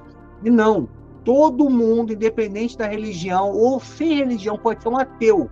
Ele pode ter um contato ou uma inspiração que ele pode achar do demônio, divina, de Deus, do diabo, do que for, de Krishna, de Shiva, de sei lá, de quem Edras, de Horus, de Zeus, enfim. E está ali sendo hoje usado pela pessoa que tem algum por cento de é, sapiência dentro de uma PNL de informação que leu uns quatro, cinco livros. Não, eu vou pegar essa pessoa aqui e vou fazer com que ela acredite que eu sou o Messias da ufologia. Essa é a nova ufologia. A ufologia na modernidade ela é uma faca de dois gumes, igual muita gente questiona, Cleiton. Ah, mas agora com a internet, com as câmeras 4K, tem é, iPhone, tem não sei que fone, tal, tal, tal, por que não filmam como antes? Isso, para mim, foi um avanço até dos seres que davam contato anteriormente. Porque, como a população humana não tinha tanto acesso à tecnologia, era mais fácil para eles dar o contato e fazer o trabalho deles. Hoje, como os seres humanos têm mais acesso, eles se restringem a dar o contato mais aberto, porque sabem, por experiência, que a gente não se dá com a gente mesmo. A nossa própria raça bloqueia ou faz M com aquilo que tem. Imagina, imagine sabendo ou obtendo troca tecnológica desses seres extradimensionais ou dimensionais. Vale salientar, existem seres que são considerados extraterrestres que estão embutidos na Terra desde a sua formação, que muitos consideram intraterrenos e não são intraterrenos. Eles são seres que andam no meio da gente porque eles são seres de constelações mais antigas, de galáxias mais antigas. Aí eu vou ter que dar uma, uma, uma, pequena uma pequena ilustração para vocês. A gente vive na Via Láctea, no Sistema Solar, né? A gente está na periferia da Via Láctea. Mas para quem não sabe um mínimo de astronomia, a Via Láctea, Via Láctea, que é uma galáxia considerada pequena perto de outras, ela foi criada de dentro para fora. O Sol central da nossa galáxia, que alguns espirituais chamam de Avona, ela foi construindo um complexo de estrelas que você pode concentrar ali 60 a 70% da quantidade de estrelas e planetas habitáveis ali no meio, e o restante foi dividido até chegar na borda. A borda é onde está o nosso sistema solar. E, e do nosso planeta até o centro da nossa galáxia são bilhões de anos-luz. Então, qualquer planeta habitável com carbono, como a gente considera a vida biológica inteligente, caso seja existente para quem não acredita, eles são bilhões de anos mais evoluídos do que nós. Imagina a gente está no calendário gregoriano em 2023. Imagina 2 bilhões 2013 ou 2023. Eles vão estar bilhões de anos ainda à nossa frente. Caso a gente volte a encarnar aqui. Pode falar, o Riton. Fala, Riba, fala.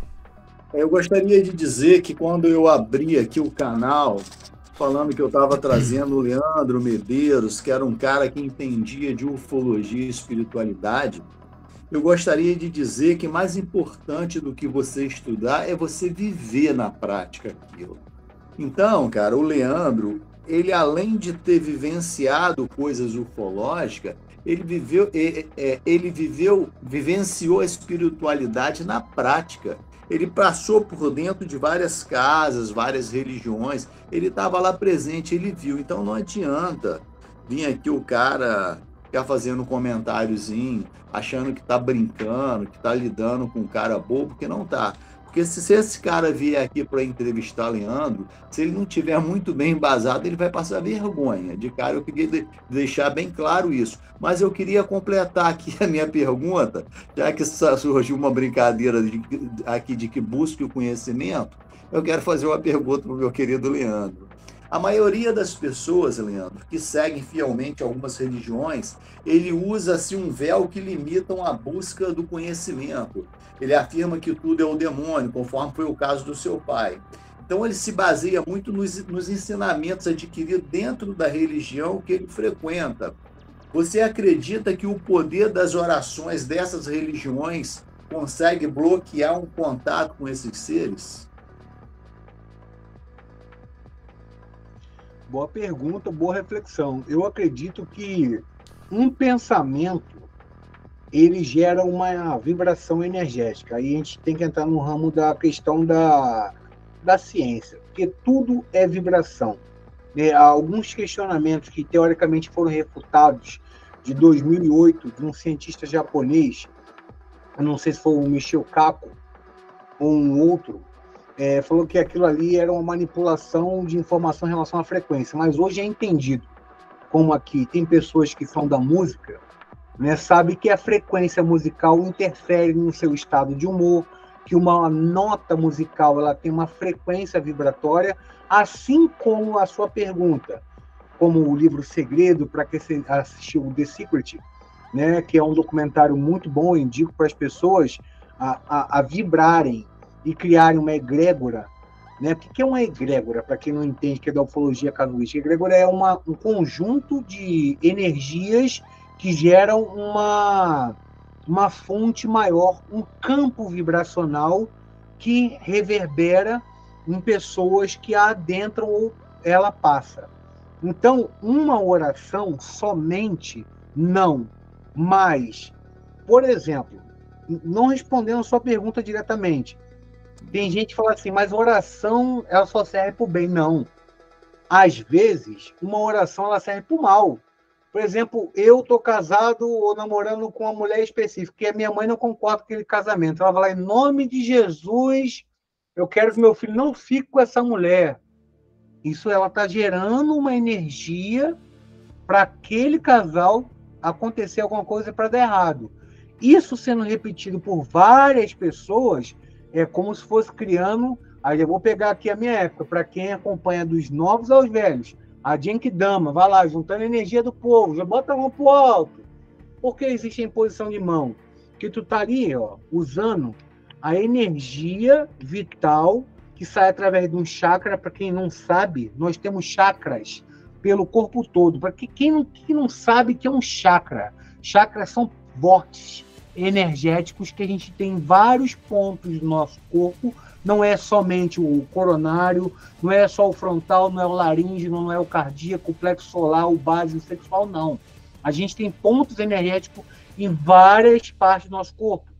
E quando você vai num centro de umbanda, quando você vai num centro espírita, ou quando você vai na igreja, eles usam a mão, em posição de mãos. Através das mãos, eles pegam, através do hipotálamo, aquela energia, aquela vibração, reverberam.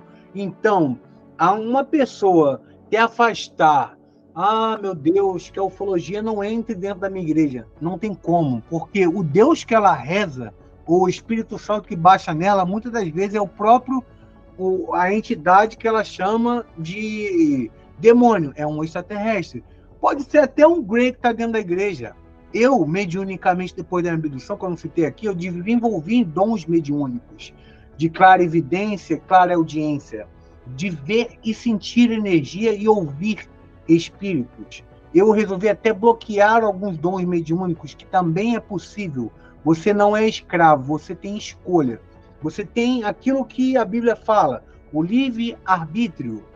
Eu não queria mais viver porque eu não dormia. Eu dormia, era projeção astral, era contato com extraterrestre, era missão, era ver o passado. E o que aconteceu no planeta tal? Eu, assim, eu não quero mais isso, eu quero só ser ser humano.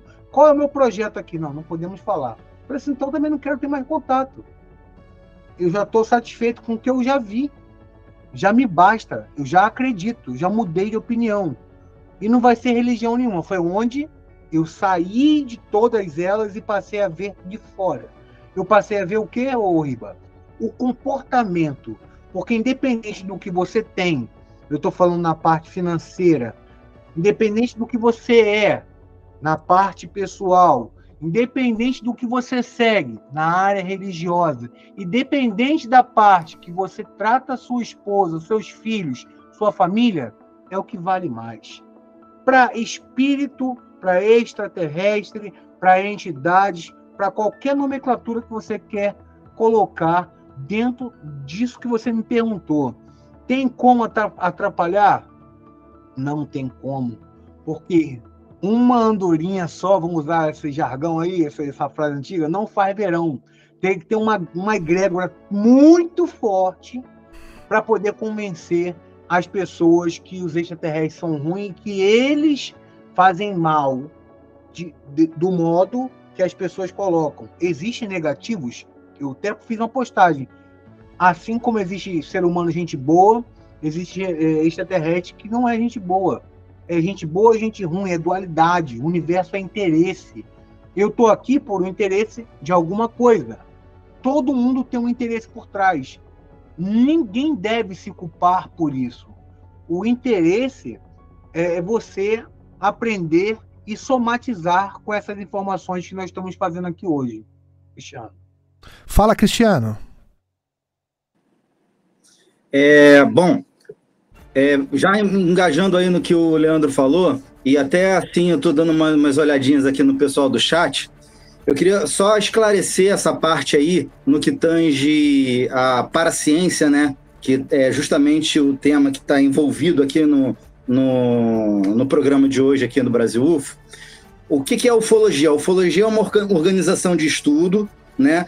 É, pautada na ciência, em que a gente, a gente atribui a várias ciências acadêmicas, como arqueologia, física, química, matemática, biologia, enfim, várias história, muitas partes acadêmicas, científicas, é através delas a gente analisa a questão dos OVNIs e supostamente dos seres extraterrestres, né?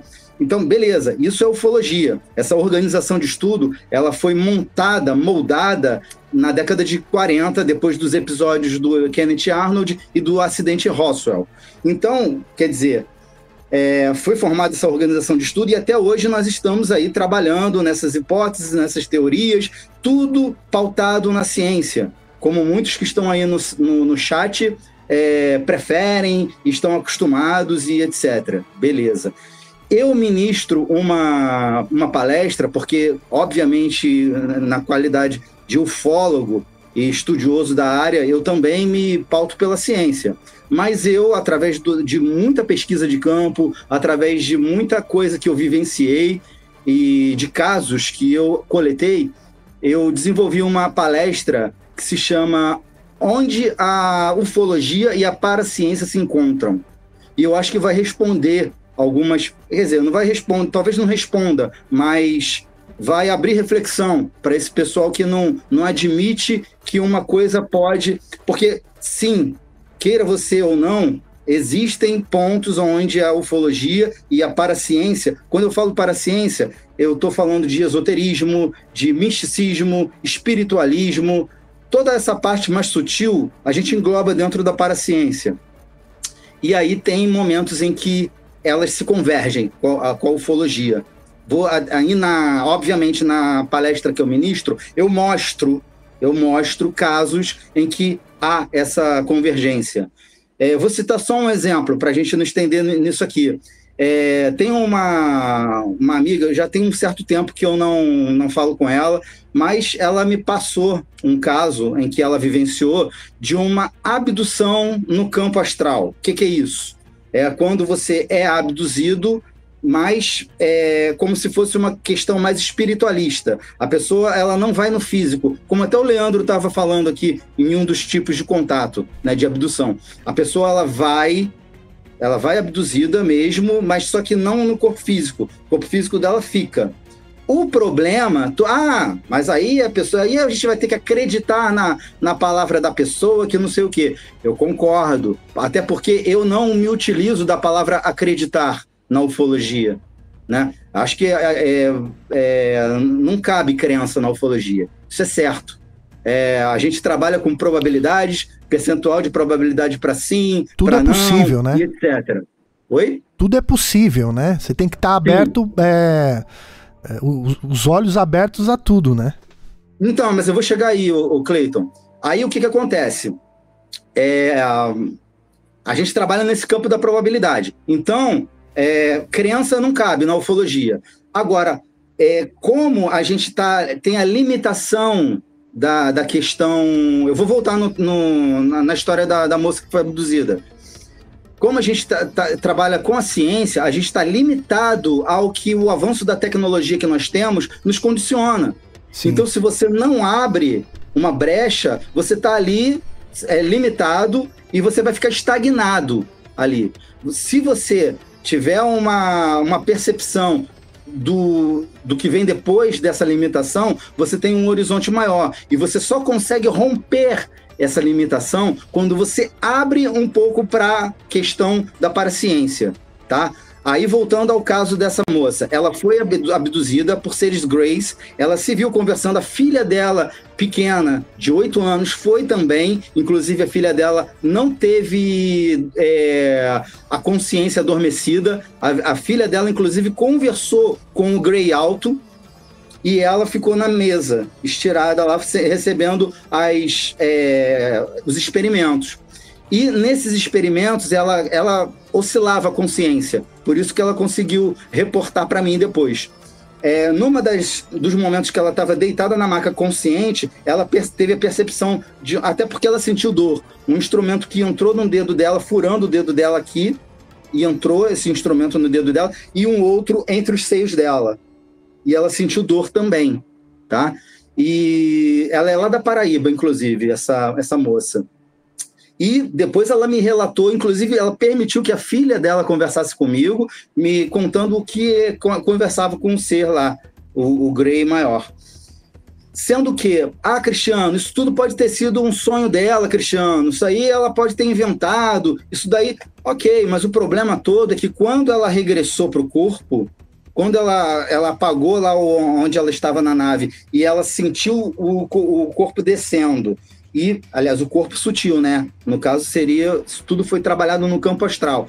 E ela retornou para a cama dela, que a pessoa até se sente como se estivesse realmente caindo no físico. E ela abriu os olhos e se sentou na cama. O ser da raça Grey estava em frente a ela no quarto dela e se desmaterializou.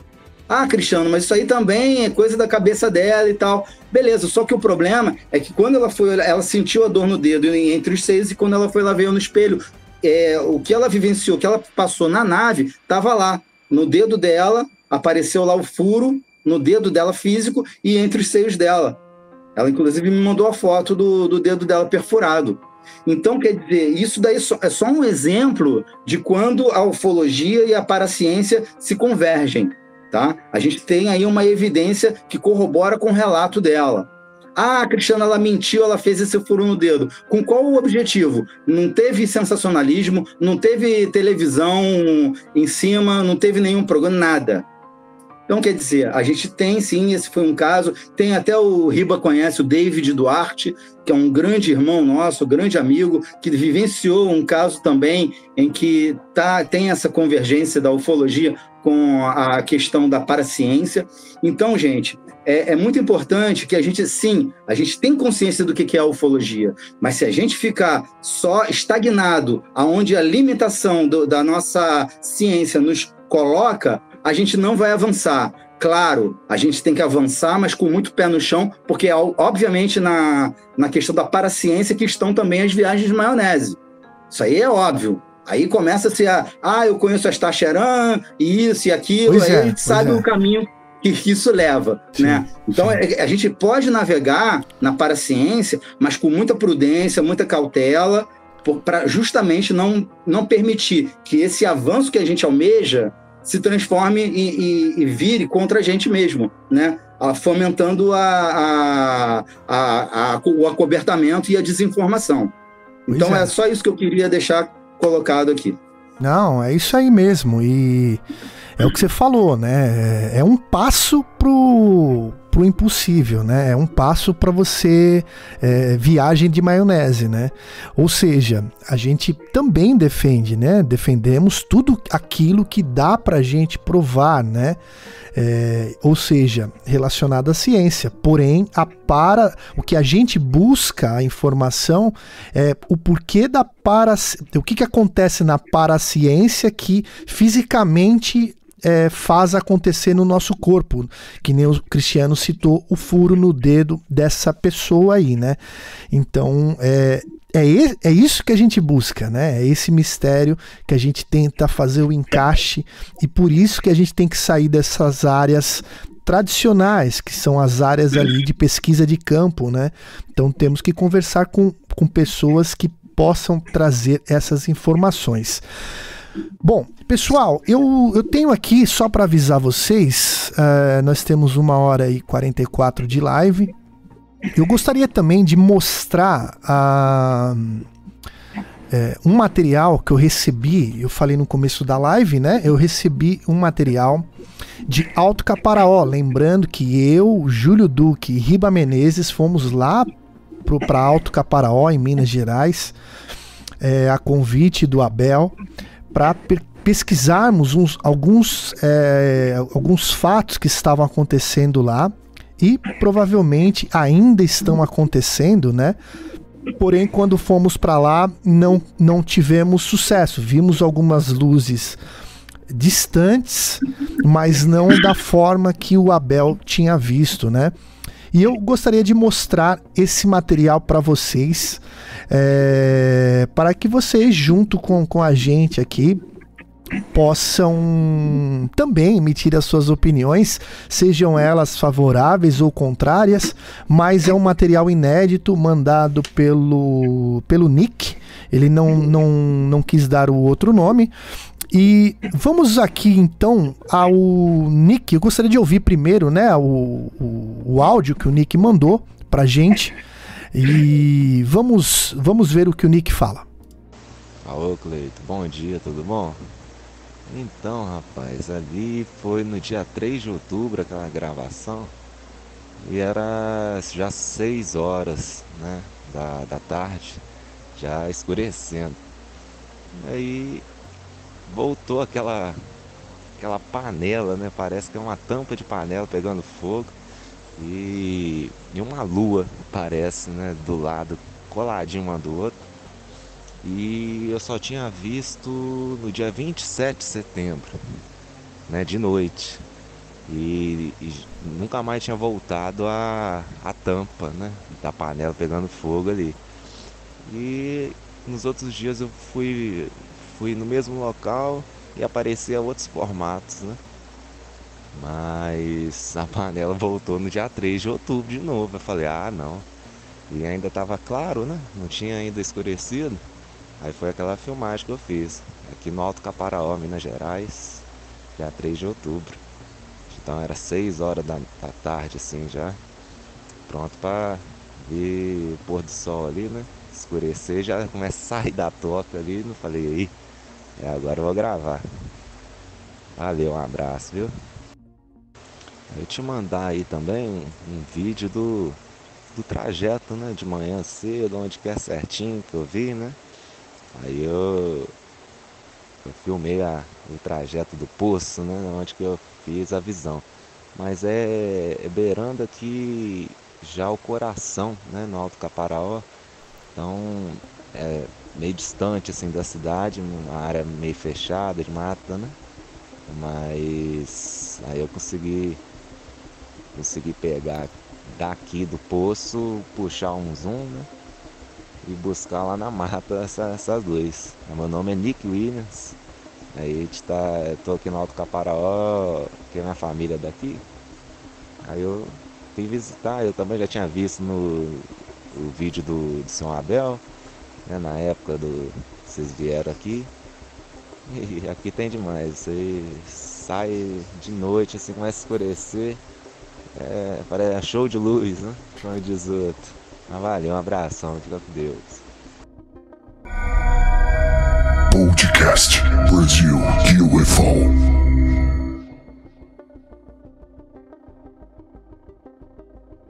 Bom, pessoal, eu eu gostaria de exibir para vocês agora aqui. Deixa eu só abrir a câmera aqui. É, o Nick Williams ele mandou algumas filmagens. Essa, essa, então vamos, vamos assistir assim. Essa primeira filmagem que eu vou mostrar é aquilo que ele falou, é a caminhada dele ali, da onde que ele filmou, só para vocês terem uma noção do local durante o dia. Vamos assistir. Gravou de pé, né? Celular em pé. Vamos assistir a, a visão original.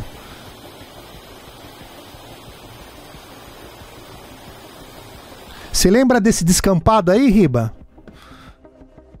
Vamos ver aqui se dá para ver no próximo vídeo. Vamos lá. É lá. Pô, que outro, nós rodamos isso tudo aí, pô. Pois é, cara. É lá do outro lado lá, ó. Aquele descampado lá em cima lá, ó. Eu já recebi informações do Alto Caparó há muito tempo. Não foi à toa que eu convidei você para ir lá comigo, não. Eu já sabia que aquilo ali é quente. Pois é, cara. Pois é. Deixa eu abrir imagem de vocês aqui também para né, comigo. O que, que foi? Nós vimos luzes lá. Pois é, cara. Lá, lá é um lugar bem, bem diferenciado mesmo, né, cara? É, deixa eu só abrir a imagem do Cristiano aqui pra gente conseguir enxergá-lo.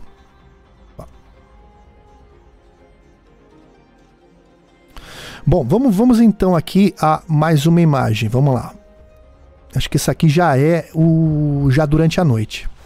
Não, durante o dia ainda. Olha lá o descampado lá, Riba. Hum. Então, ó, na, naquele lado, pessoal, só para mostrar para vocês, não tem nada, tá? Aquilo ali é, é, é, é, floresta. Como é que chama lá, Riba? É, é, flore, é, é protegido por lei, né? Ali, né? É um parque protegido. É parte do, de um parque nacional do, do, do Pico da Bandeira. Isso. Explica pro pessoal aí. Só para quem não acompanhou. É, o Parque, o Parque Nacional uma, é uma reserva é, florestal, que é o Pico da Bandeira, que a gente não pode invadir, não pode entrar, a não ser pela frente, com Sim. ingressos, sabe? Tem um, uma organização, horário para entrar, horário para sair, assim como é aqui na Floresta da Tijuca, né? um parque. Pois é. Mas a... ali, cara, muita coisa, irmão. Sim. Ali, pessoal, a, o Nick, ele, ele foi visitar, acho que a mãe dele, os parentes dele. E ele, como assistiu o nosso programa, viu, né, que a gente estava lá na, fazendo essa pesquisa. Então, inclusive, eu convido você para ir na playlist aqui do canal do YouTube.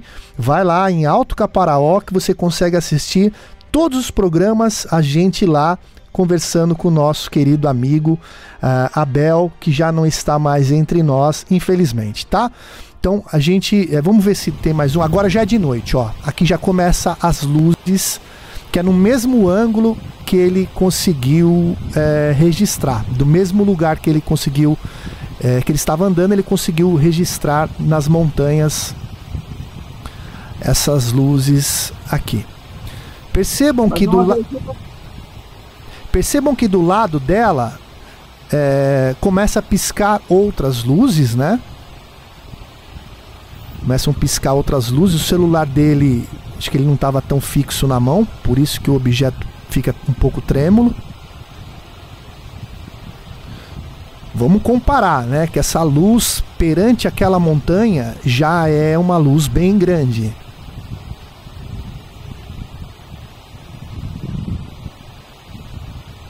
Lembrando que ele mandou alguns registros para nós, agora ele tirou o zoom.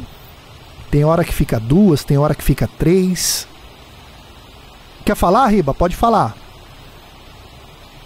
Eu, eu aconselho a ninguém acreditar na gente, não. Vai lá, cara. Vai lá e olha com os próprios olhos. É isso que tem que fazer. Pega estrada e fica um dia lá naquelas montanhas lá. Só isso. É isso aí. É isso aí. A gente tá para divulgar, né? Então é sempre importante você ver com os próprios olhos. Então ali em Alto Caparaó é um lugar quentíssimo e o nosso espectador, o Nick Williams, agradecemos para ele é, de coração por ele ter feito esses registros aí. Vamos ao próximo registro. Olha esse aqui, cara, que ele conseguiu filmar. Dá, dá uma olhada. fica saindo um pouco o foco, né? Esse aqui ele é vermelhado no mesmo ângulo, no mesmo local que ele estava lá. Tá se ajeitando. Vamos ver se no próximo dá para ver melhor. Aqui é a referência daquela árvore, né?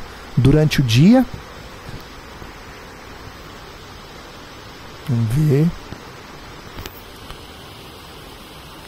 Lembrando que essa, essa escuridão é o parque é, do Pico da Bandeira, né? Ali em Alto Caparaó, que é protegido. Tá lá, lá atrás, lá acendendo.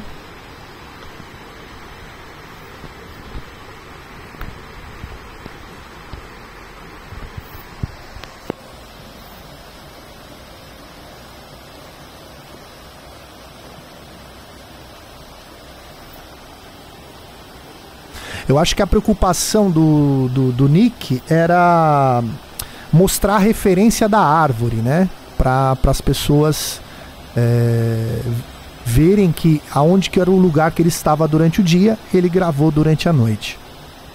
É bom sempre ter uma base. Ele é, é, ele tá, ele tá fazendo. Porque se você deixa tudo preto, não dá para você ter a referência, né? Então a re... preocupação dele era deixar é, uma referência. Ele usou essa árvore como referência.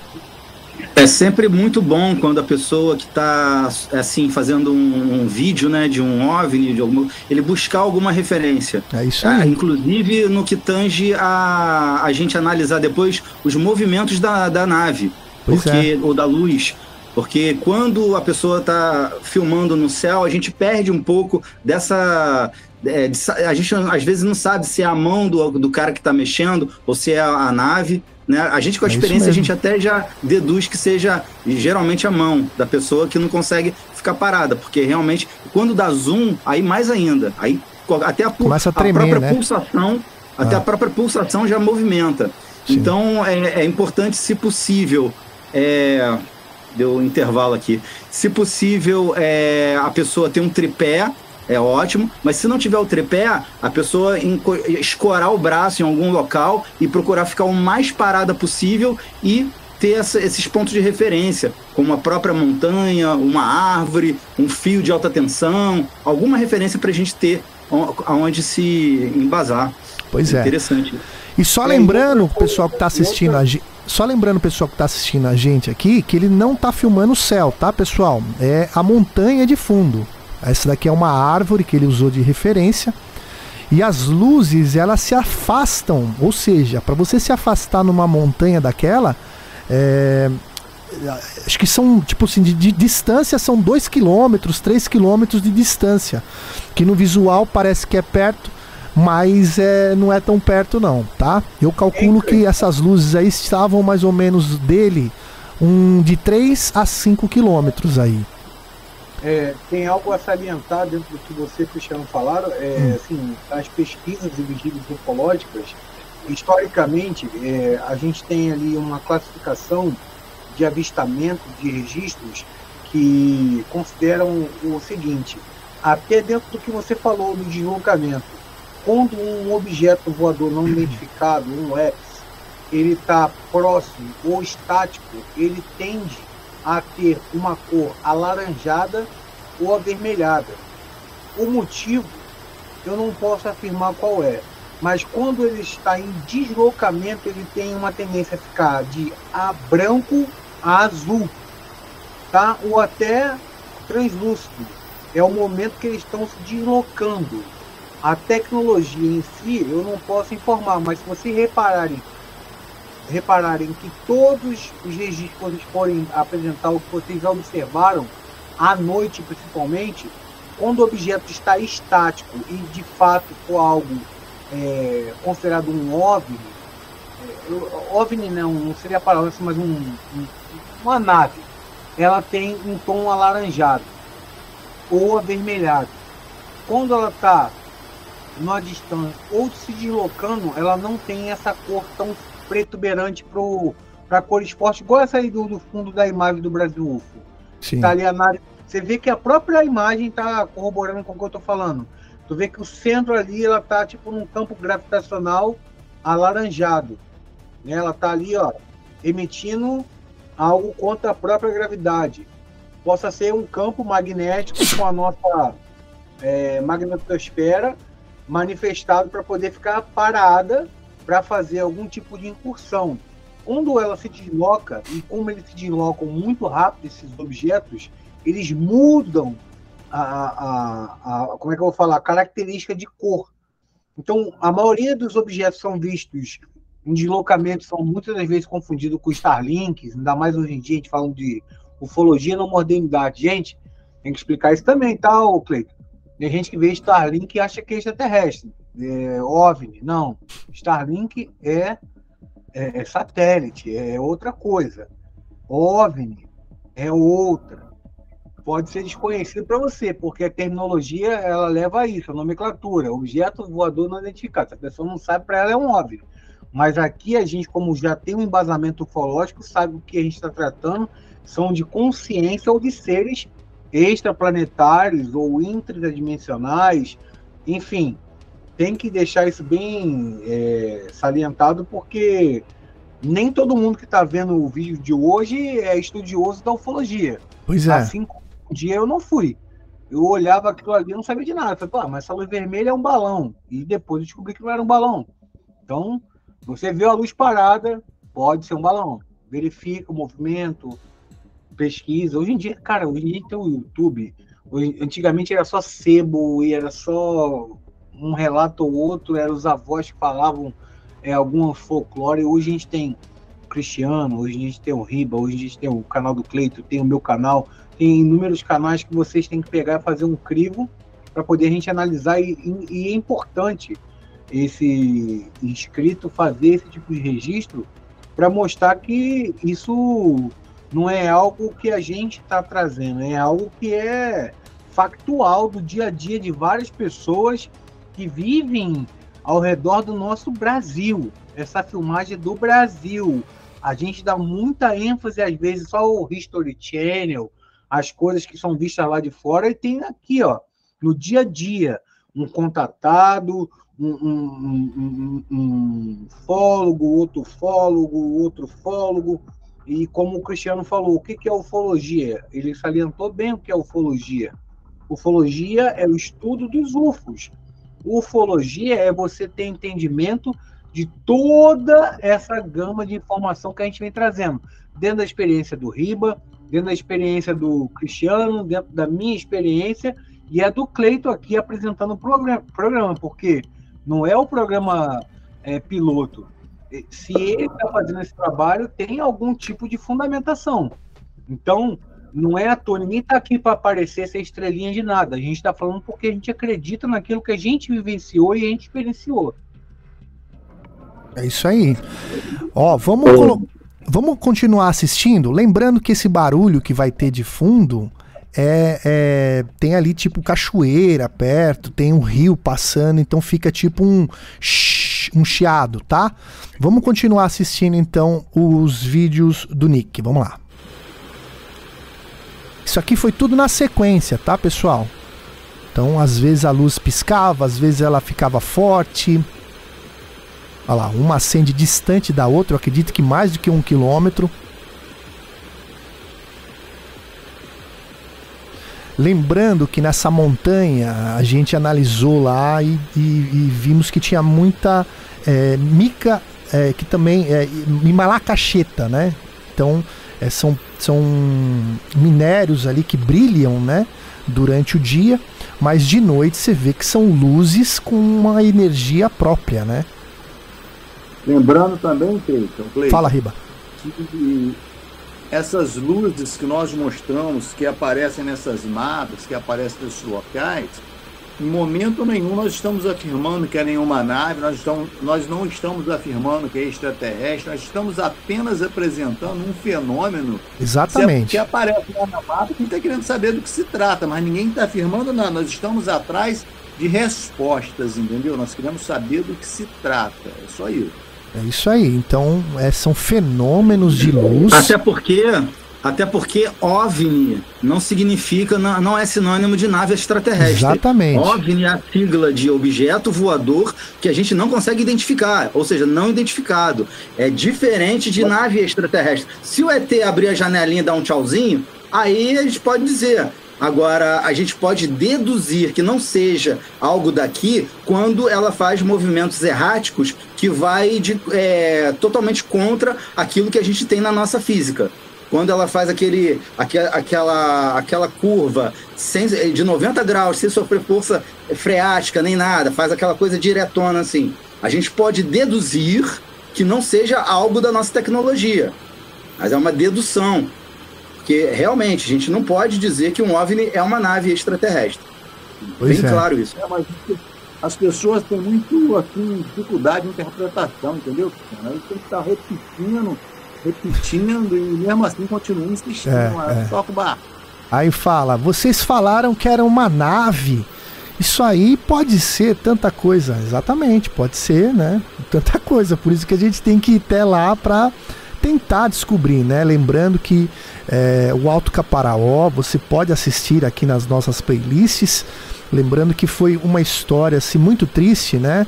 É, que onde teve é, é, o- Abel perdeu primeiramente um amigo dele chamado Adriano. E quando fomos lá gravar com o Abel, ah, antes mesmo do programa ir pro ar, a gente eh, ficou sabendo que o Abel também tinha morrido, né? Então foi uma coisa assim pra gente que nos afetou muito. E eu lendo aqui no chat, que eu acho que foi até o Marcelão que escreveu, que o Abel deixou algum legado, né? Então, tudo que o Abel fez é, e, e- e conseguiu fazer alguns registros, mas em sua maioria ele conseguiu presenciar visualmente, ele é, é, abriu os olhos dos moradores da região e fez com que os moradores olhassem para as montanhas de uma forma diferente e conseguiu esse espetacular registro aqui que eu mostro para vocês. Mas é, vocês estão vendo por enquanto luzinhas, né, acendendo. Vocês vão ver o que, que vai aparecer daqui a pouco. O Cleiton, Fala, Riba. e antes da, da morte, da partida do Abel e do Adriano, que pessoas perderam vidas ali, Ele, o Abel já me ligou aqui, no, conversando comigo aqui no começo, ele me falou muitas coisas, eu tenho gravado em áudio aqui, ele me contou muitas coisas que eu nem publiquei, nem falei, ficou entre a gente aqui em respeito à memória dele. Mas ele já tinha medo, ele já demonstrava um medo do, do que eram, do que essas, essas coisas que estavam acontecendo lá. Ele já esperava que, que poderia acontecer isso, entendeu? Partidas, e aconteceu, meu. Mas ele já me alertava sobre isso, mas é uma coisa que eu não quero mais falar, que me afetou. Eu fiquei... Depois eu até me arrependi, entendeu? De ter, ter puxado o pano, ter, ter ido à frente com esse negócio aí ao lado dele, mas, enfim, ao mesmo tempo a família dele falou que ele queria falar, então. Cara, As coisas, segue... elas são elas são assim, cara. A gente não tem é, controle do futuro, né? A gente não sabe o que, que vai acontecer, né? Isso. Então a gente tem que é, a, a, missão dele ele cumpriu, entende? Eu, eu, a gente tem que ver assim a missão dele. Eu tenho uma missão aqui, o Leandro tem uma missão, o Cristiano tem a missão dele, o Riba tem, e fazemos com que várias pessoas venham até aqui é, é, acompanhar né, esse material de uma forma séria. Agora, você tem toda a opção aqui, o que vale é a liberdade. O que não vale é ficar incomodando quem quer assistir a live de uma maneira séria. Né? Aí complica um pouco, aí a gente convida você a, a, a assistir talvez aí o Fantástico, que você preferir, tá bom? É, mas aqui, pessoal, fala, quem tá falando? O que conforta, Cleito, é que no final, ele, no final, na saída lá, ele abraçou a gente e agradeceu.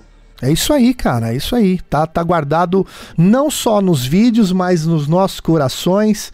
Todo dia eu lembro do Abel, é, ele presenteou com, o café dele, né? O café UFO, né?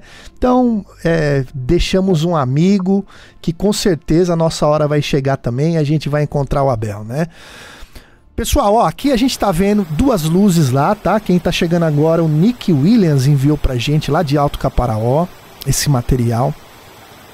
Então, é, aqui está um pouco sem foco, né? Mas vamos chegar no vídeo derradeiro.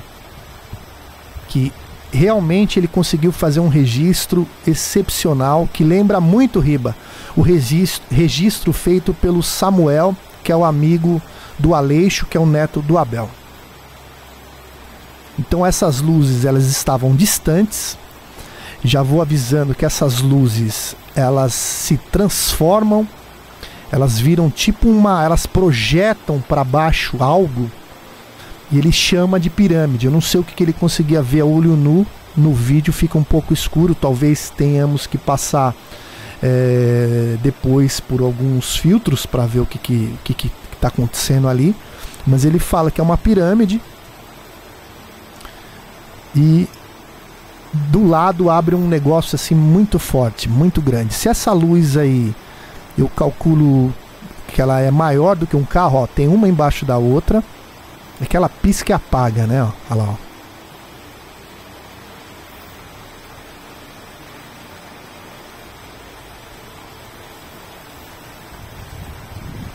Lembrando que essa imagem é original, o celular de pé, né? Por isso que a gente está deixando ela, mas depois a gente aumenta um pouco aqui na tela. E outra coisa, Cleiton, é... Fala, Cristiano Geralmente quando a gente olha assim no vídeo, parece que é grande, né?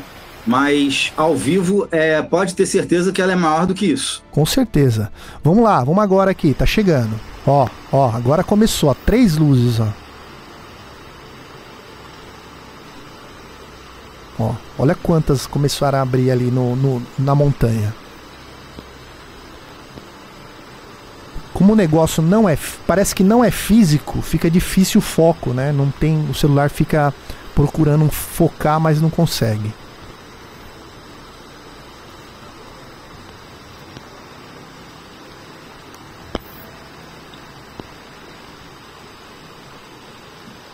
Você vê que ele tá bem quietinho ali, né?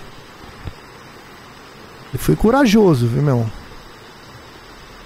Então eu já deixo meu, Deixo o meu agradecimento ao Nick por, por esse registro, porque você foi bem corajoso, valeu por esse registro.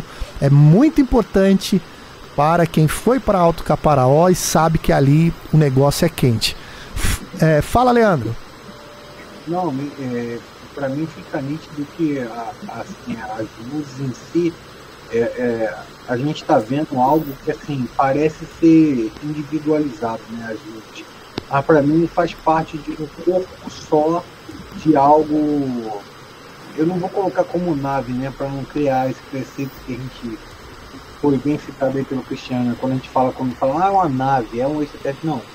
É, conforme ele falou, objeto não identificado, mas geralmente quando há um alinhamento ou algo que aparece, some, de repente está em cima, embaixo, geralmente é, é uma unidade, é algo com uma base sólida, como os registros das naves triangulares, que às vezes são pegos a, às vezes só duas, três luzes, e daqui a pouco aparecem seis, oito, nove, é como aqueles discoides, ou então aqueles que parecem um carro de Fórmula 1, um carro, que tem uma luz vermelha atrás, uma frente tem uma luz de outro formato. Olha o gatuno aí, olha o gatuno aí.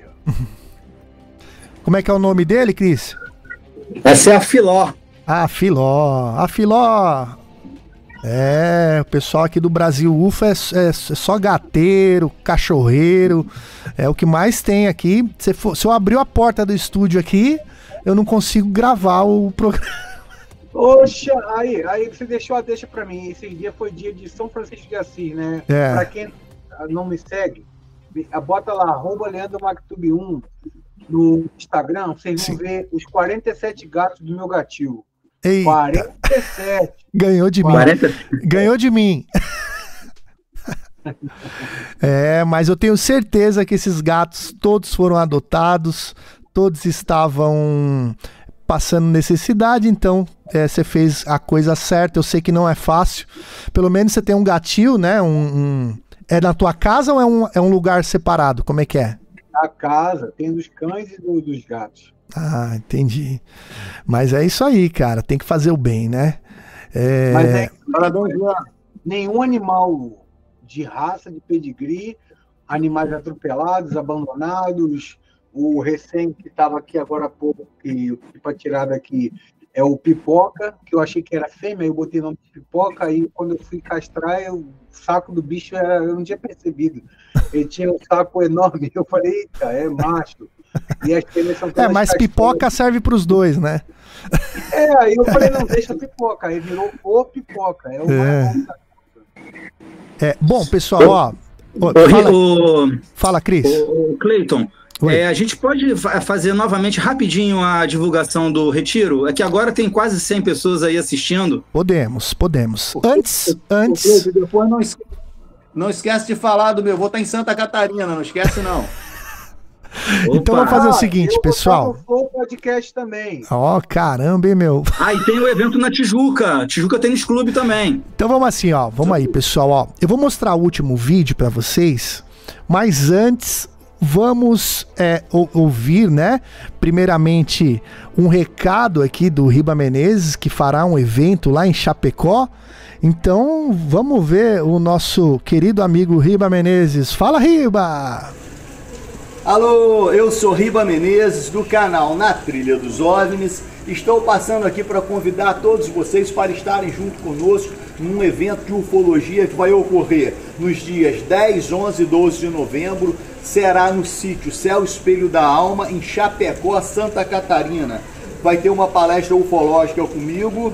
Vai ter, à noite terá vigília ufológica organizada por mim pelo meu querido amigo Gustavo Riedel e vai ter cura arturiana com Taia Coração de Cristal, câmera arturiana com Cat Gonçalves e muitas outras coisas. Vai- Vai ter roda de rapé, medicina do cacau, medicina da floresta e esse evento tem organização do Instituto Xamânico Universal Ancestral, Contato Extraterrestre e Céu Espelho da Alma. Então eu espero todos vocês nos dias 10, 11 e 12 de novembro no sítio Céu Espelho da Alma em Chapecó, Santa Catarina.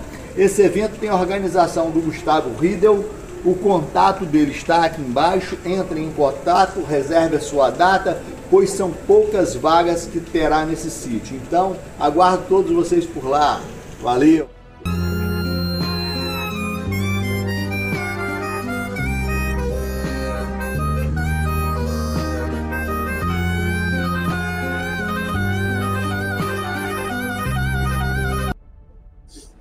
Bom, então esse, esse evento é, vai acontecer lá em Chapecó, né? No dia, nos dias 10, 11 e 12 de novembro. E com a presença do nosso amigo Riba Menezes.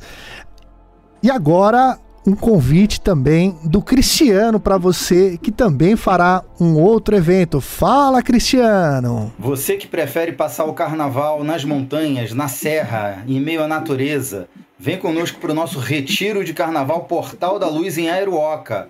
Confere aí como é que vai ser.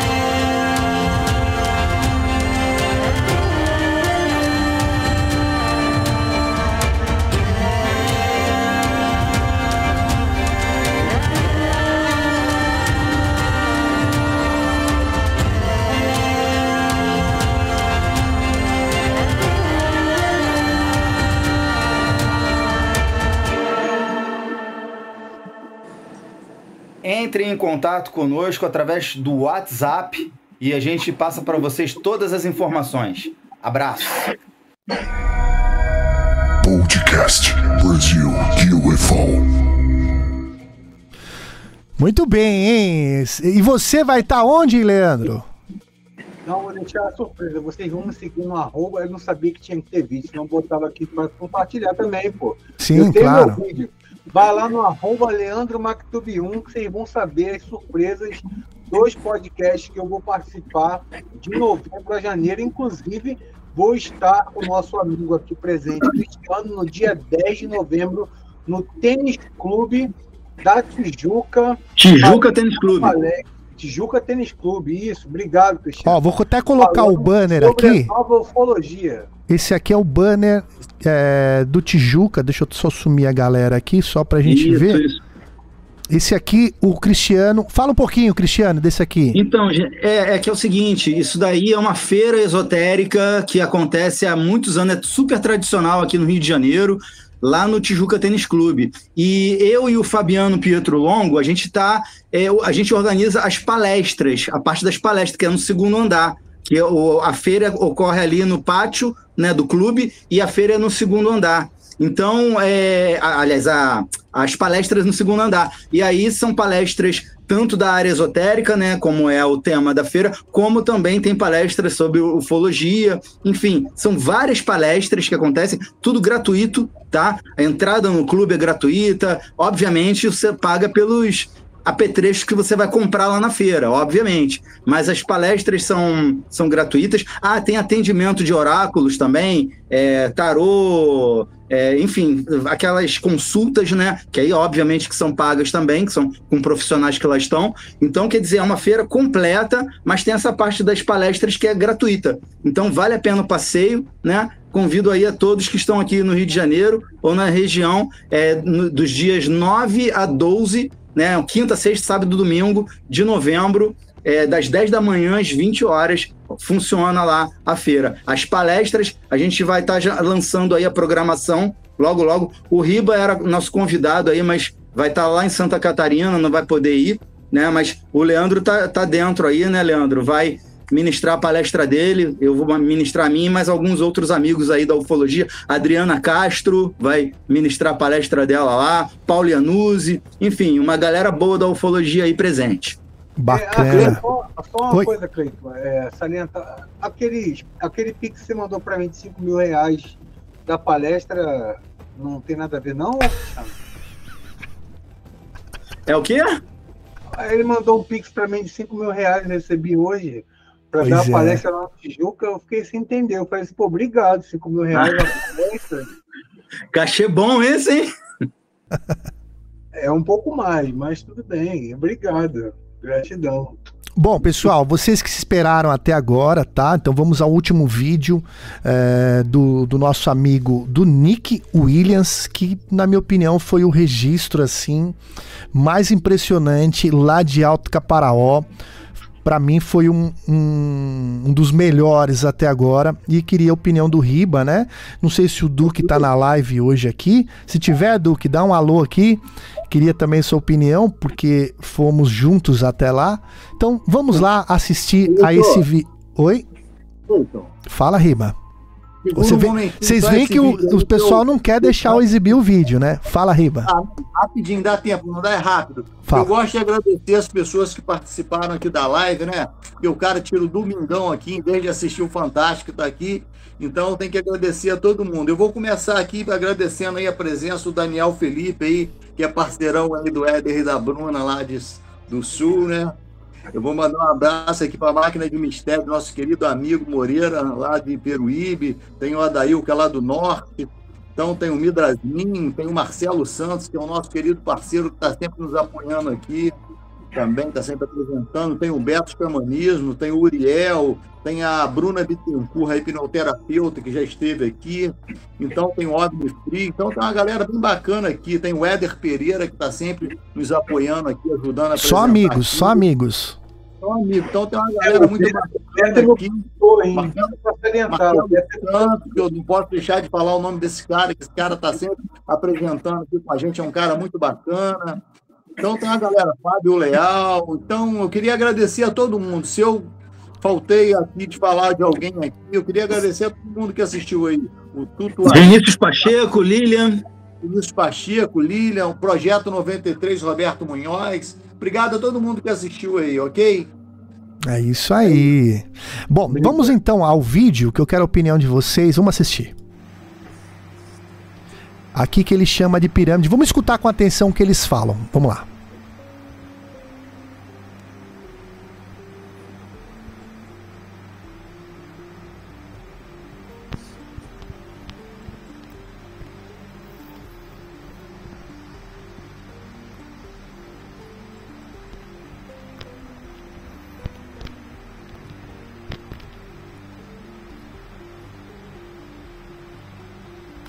Parece que o objeto está iluminando o pasto. Você tá doido? Olha o que acendeu na montanha lá. Caralho! Você tá doido, mano? Caralho! Vai lá, busca. Olha o tamanho, cara. Meu filho, meu filho. Pô, ao vivo isso aí deve ser muito maior, cara. Mas é muito grande, cara. Você tá doido, rapaz? Meu Deus do céu, rapaz. Que que é isso aqui, meu irmão? Caralho. Vai acender do lado também, quer ver? Olha embaixo, acendendo embaixo. Puta que pariu.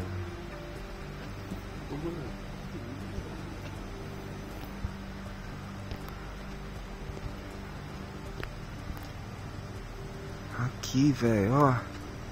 O triângulo lá. Ele fala de tri- triângulo, né? Chegou uma outra aqui, ó. Puta que pariu, velho. Que que é isso, meu irmão? Ó, vai acender do lado agora, ó. E é grande, tá? Aqui, pegando a copa da árvore aqui, velho. O que tem aqui? Que que... Oh, meu pai. Está acendendo? Acendeu do lado, ó. Várias. Você tá doido, rapaz. Isso aqui é gigante. Não, até emocionei aqui, rapaz. Olha só, velho. Aqui brotando aqui embaixo, aqui, ô, ô Luiz. Ó, aqui, ó. Aqui, ó.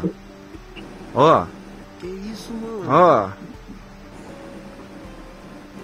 comparação àquela outra, isso aí é gigante, hein, cara? É muito grande, cara. Muito grande mesmo.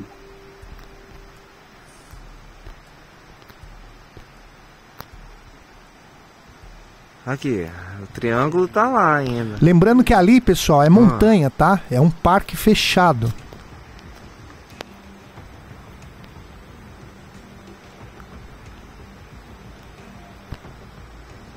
E por pouco nós não fizemos uma vigília à noite no pé dessa montanha. Olha lá, hein, isso, cara.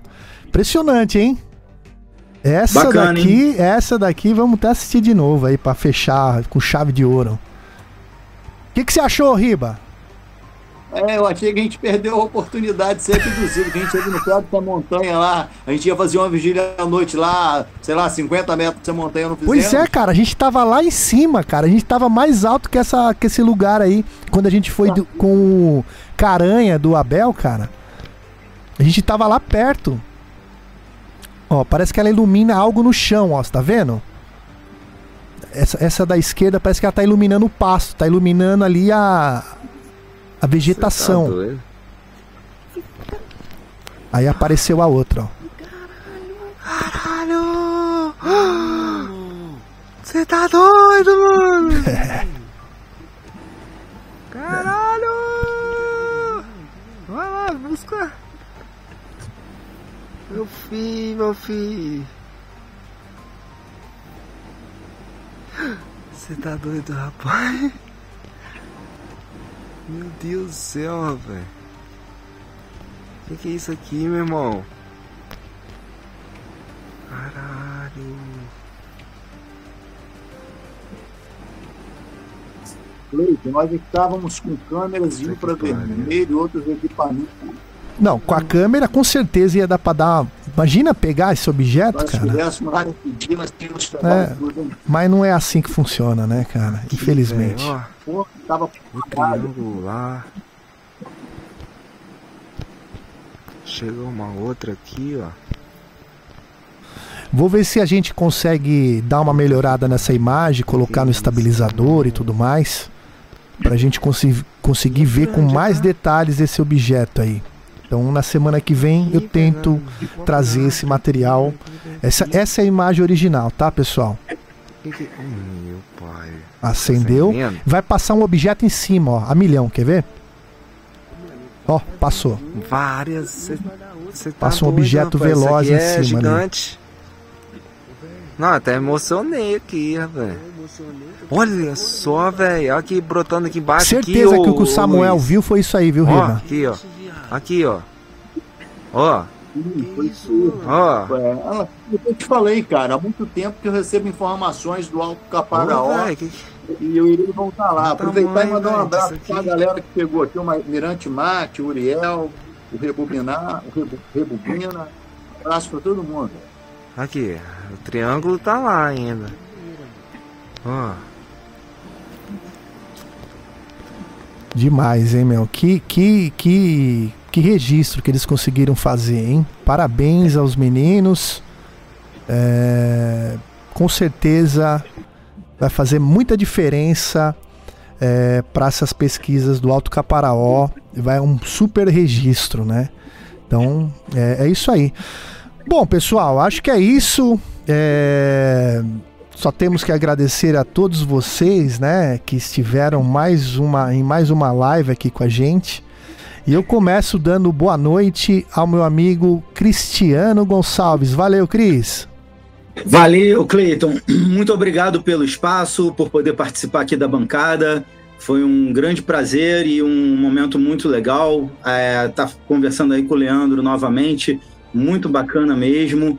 Valeu mesmo. Obrigado pelo espaço para também divulgar aí as atividades que a gente está fazendo aí em prol da Imagina, cara, que isso. Sempre que precisar, conte comigo. Opa, legal, irmão. E essa galera maneira aí do chat também, é, que é, participaram ali ativamente.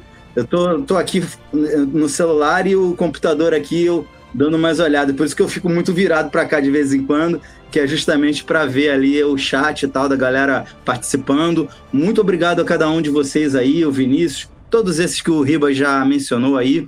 Valeu, gente. Brigadão de coração e estamos aí sempre. Podem contar comigo. É isso aí, meu grande amigo Riba Menezes. Boa noite, obrigado por mais uma live aqui no Brasil UFO, Riba. Cleiton, muito obrigado a você, obrigado ao meu querido amigo Leandro, ao Cristiano Gonçalves. E brevemente eu e Cristiano iremos anunciar aqui uma palestra. Eu vou convidar a galera. Fui num local muito quente, onde uma nave me cercou no meio da estrada. É um local que tem alto índice de aparecimento de OVNI. É um local sério. que Eu não quero nem citar a cidade agora, não, mas eu, eu já tenho um projeto há muito tempo de voltar nesse local, fazer umas vigílias com pessoas lá, numas montanhas. É um local muito quente. Brevemente a gente vai estar anunciando aqui, correto, Cristiano? Isso, inclusive no próprio meu programa, a gente não vai falar o nome do lugar agora, mas eu tenho vários programas no meu canal com é, vídeos né, de OVNIs sobre essa re é, região. Então a região é quente aqui no Rio de Janeiro mesmo e vai ser legal, vai ser bem bacana.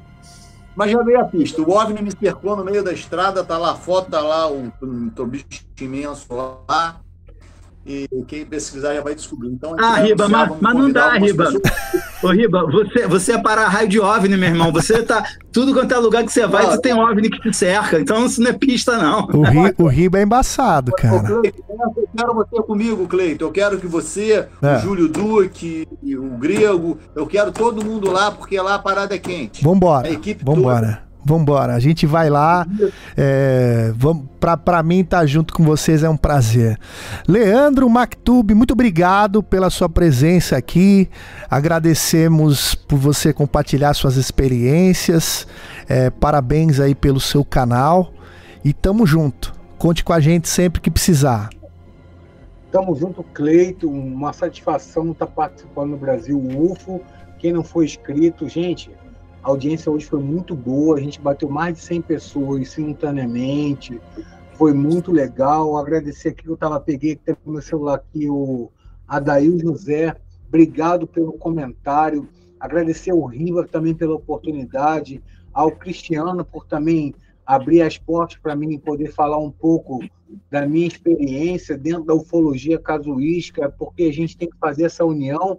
E eu faço aqui uma proposta para vocês que são entusiastas e é, precursores desses tipos de fenômeno a fazerem isso na minha região, porque a gente está muito carente. Eu abro as portas para vocês irem lá no universo e a gente fazer uma vigília lá, para vocês verem a quantidade de OVNIs que nós vamos avistar e registrar. Pra... A gente não vai ver se é extraterrestre ou não, mas OVNI a gente vai registrar, que a gente pode fazer a parte desse programa trazendo coisas tão grandes quanto o nosso amigo Nico mandou, eu tenho certeza absoluta, porque certeza já é uma coisa também redundante. Obrigado novamente, Cleito. Eu espero que vocês tenham gostado do programa de hoje. Quem não deu like, está aqui assistindo agora ou for ver posteriormente, deixe o seu like, é muito importante. Deixe o comentário de vocês sobre tudo que eu, o Riba, o Cristiano e o Cleito falamos que também dá uma relevância dentro do algoritmo. Isso é fundamental para que a gente faça um trabalho dentro de cada um com a sua experiência, como o Riba é o para-raio, eu sou o contatado, o, o, Cristiano é o cara da ufologia é, totalitária e o Cleito, como apresentador, eu tenho que dar os, os parabéns, que é um cara fera que eu não conhecia e já sou fã. Um dia eu chego nesse nível de apresentação do programa. Se você chegar nesse nível aí, meu canal vai. Obrigado. Mas estamos junto e espero que a gente possa se ver mais vezes, né? Obrigado também pelo por esse convite aí para a gente fazer uma, alguma vigília aí, né? É sempre importante estarmos juntos nas vigílias, nas, é, nas horas que a gente troca as ideias ali, pode pesquisar alguma coisa através de imagens, através de medições de campo. Então, então é isso, né? Eu agradeço a cada um, mesmo pensando divergentemente, né, da gente. É, as opiniões contrárias, elas são bem-vindas, mesmo porque nós estamos tratando de um assunto que é um mistério, é misterioso, né? Então não adianta colocarmos barreira, é, barreiras em aquilo que a gente ainda não conhece. Então é, o que a gente pede aqui é só o respeito ao outro amiguinho também que pensa diferente, né? Então não custa nada para gente é, respeitarmos a opinião do, ou, da outra pessoa que está com a gente aqui na live. Isso é muito importante. Lembrando que domingo que vem é, teremos mais um programa aqui do Brasil UFO e eu espero você é, com muito carinho aqui para mais um chat apimentado aí é, e a gente se vê na próxima. Tá bom, pessoal? Um forte abraço e até domingo que vem, se Deus quiser, e que a ufologia possa trazer coisas boas ao nosso planeta, ao nosso mundo, porque ele está precisando. Falou, pessoal, até a próxima. Valeu, tchau, tchau.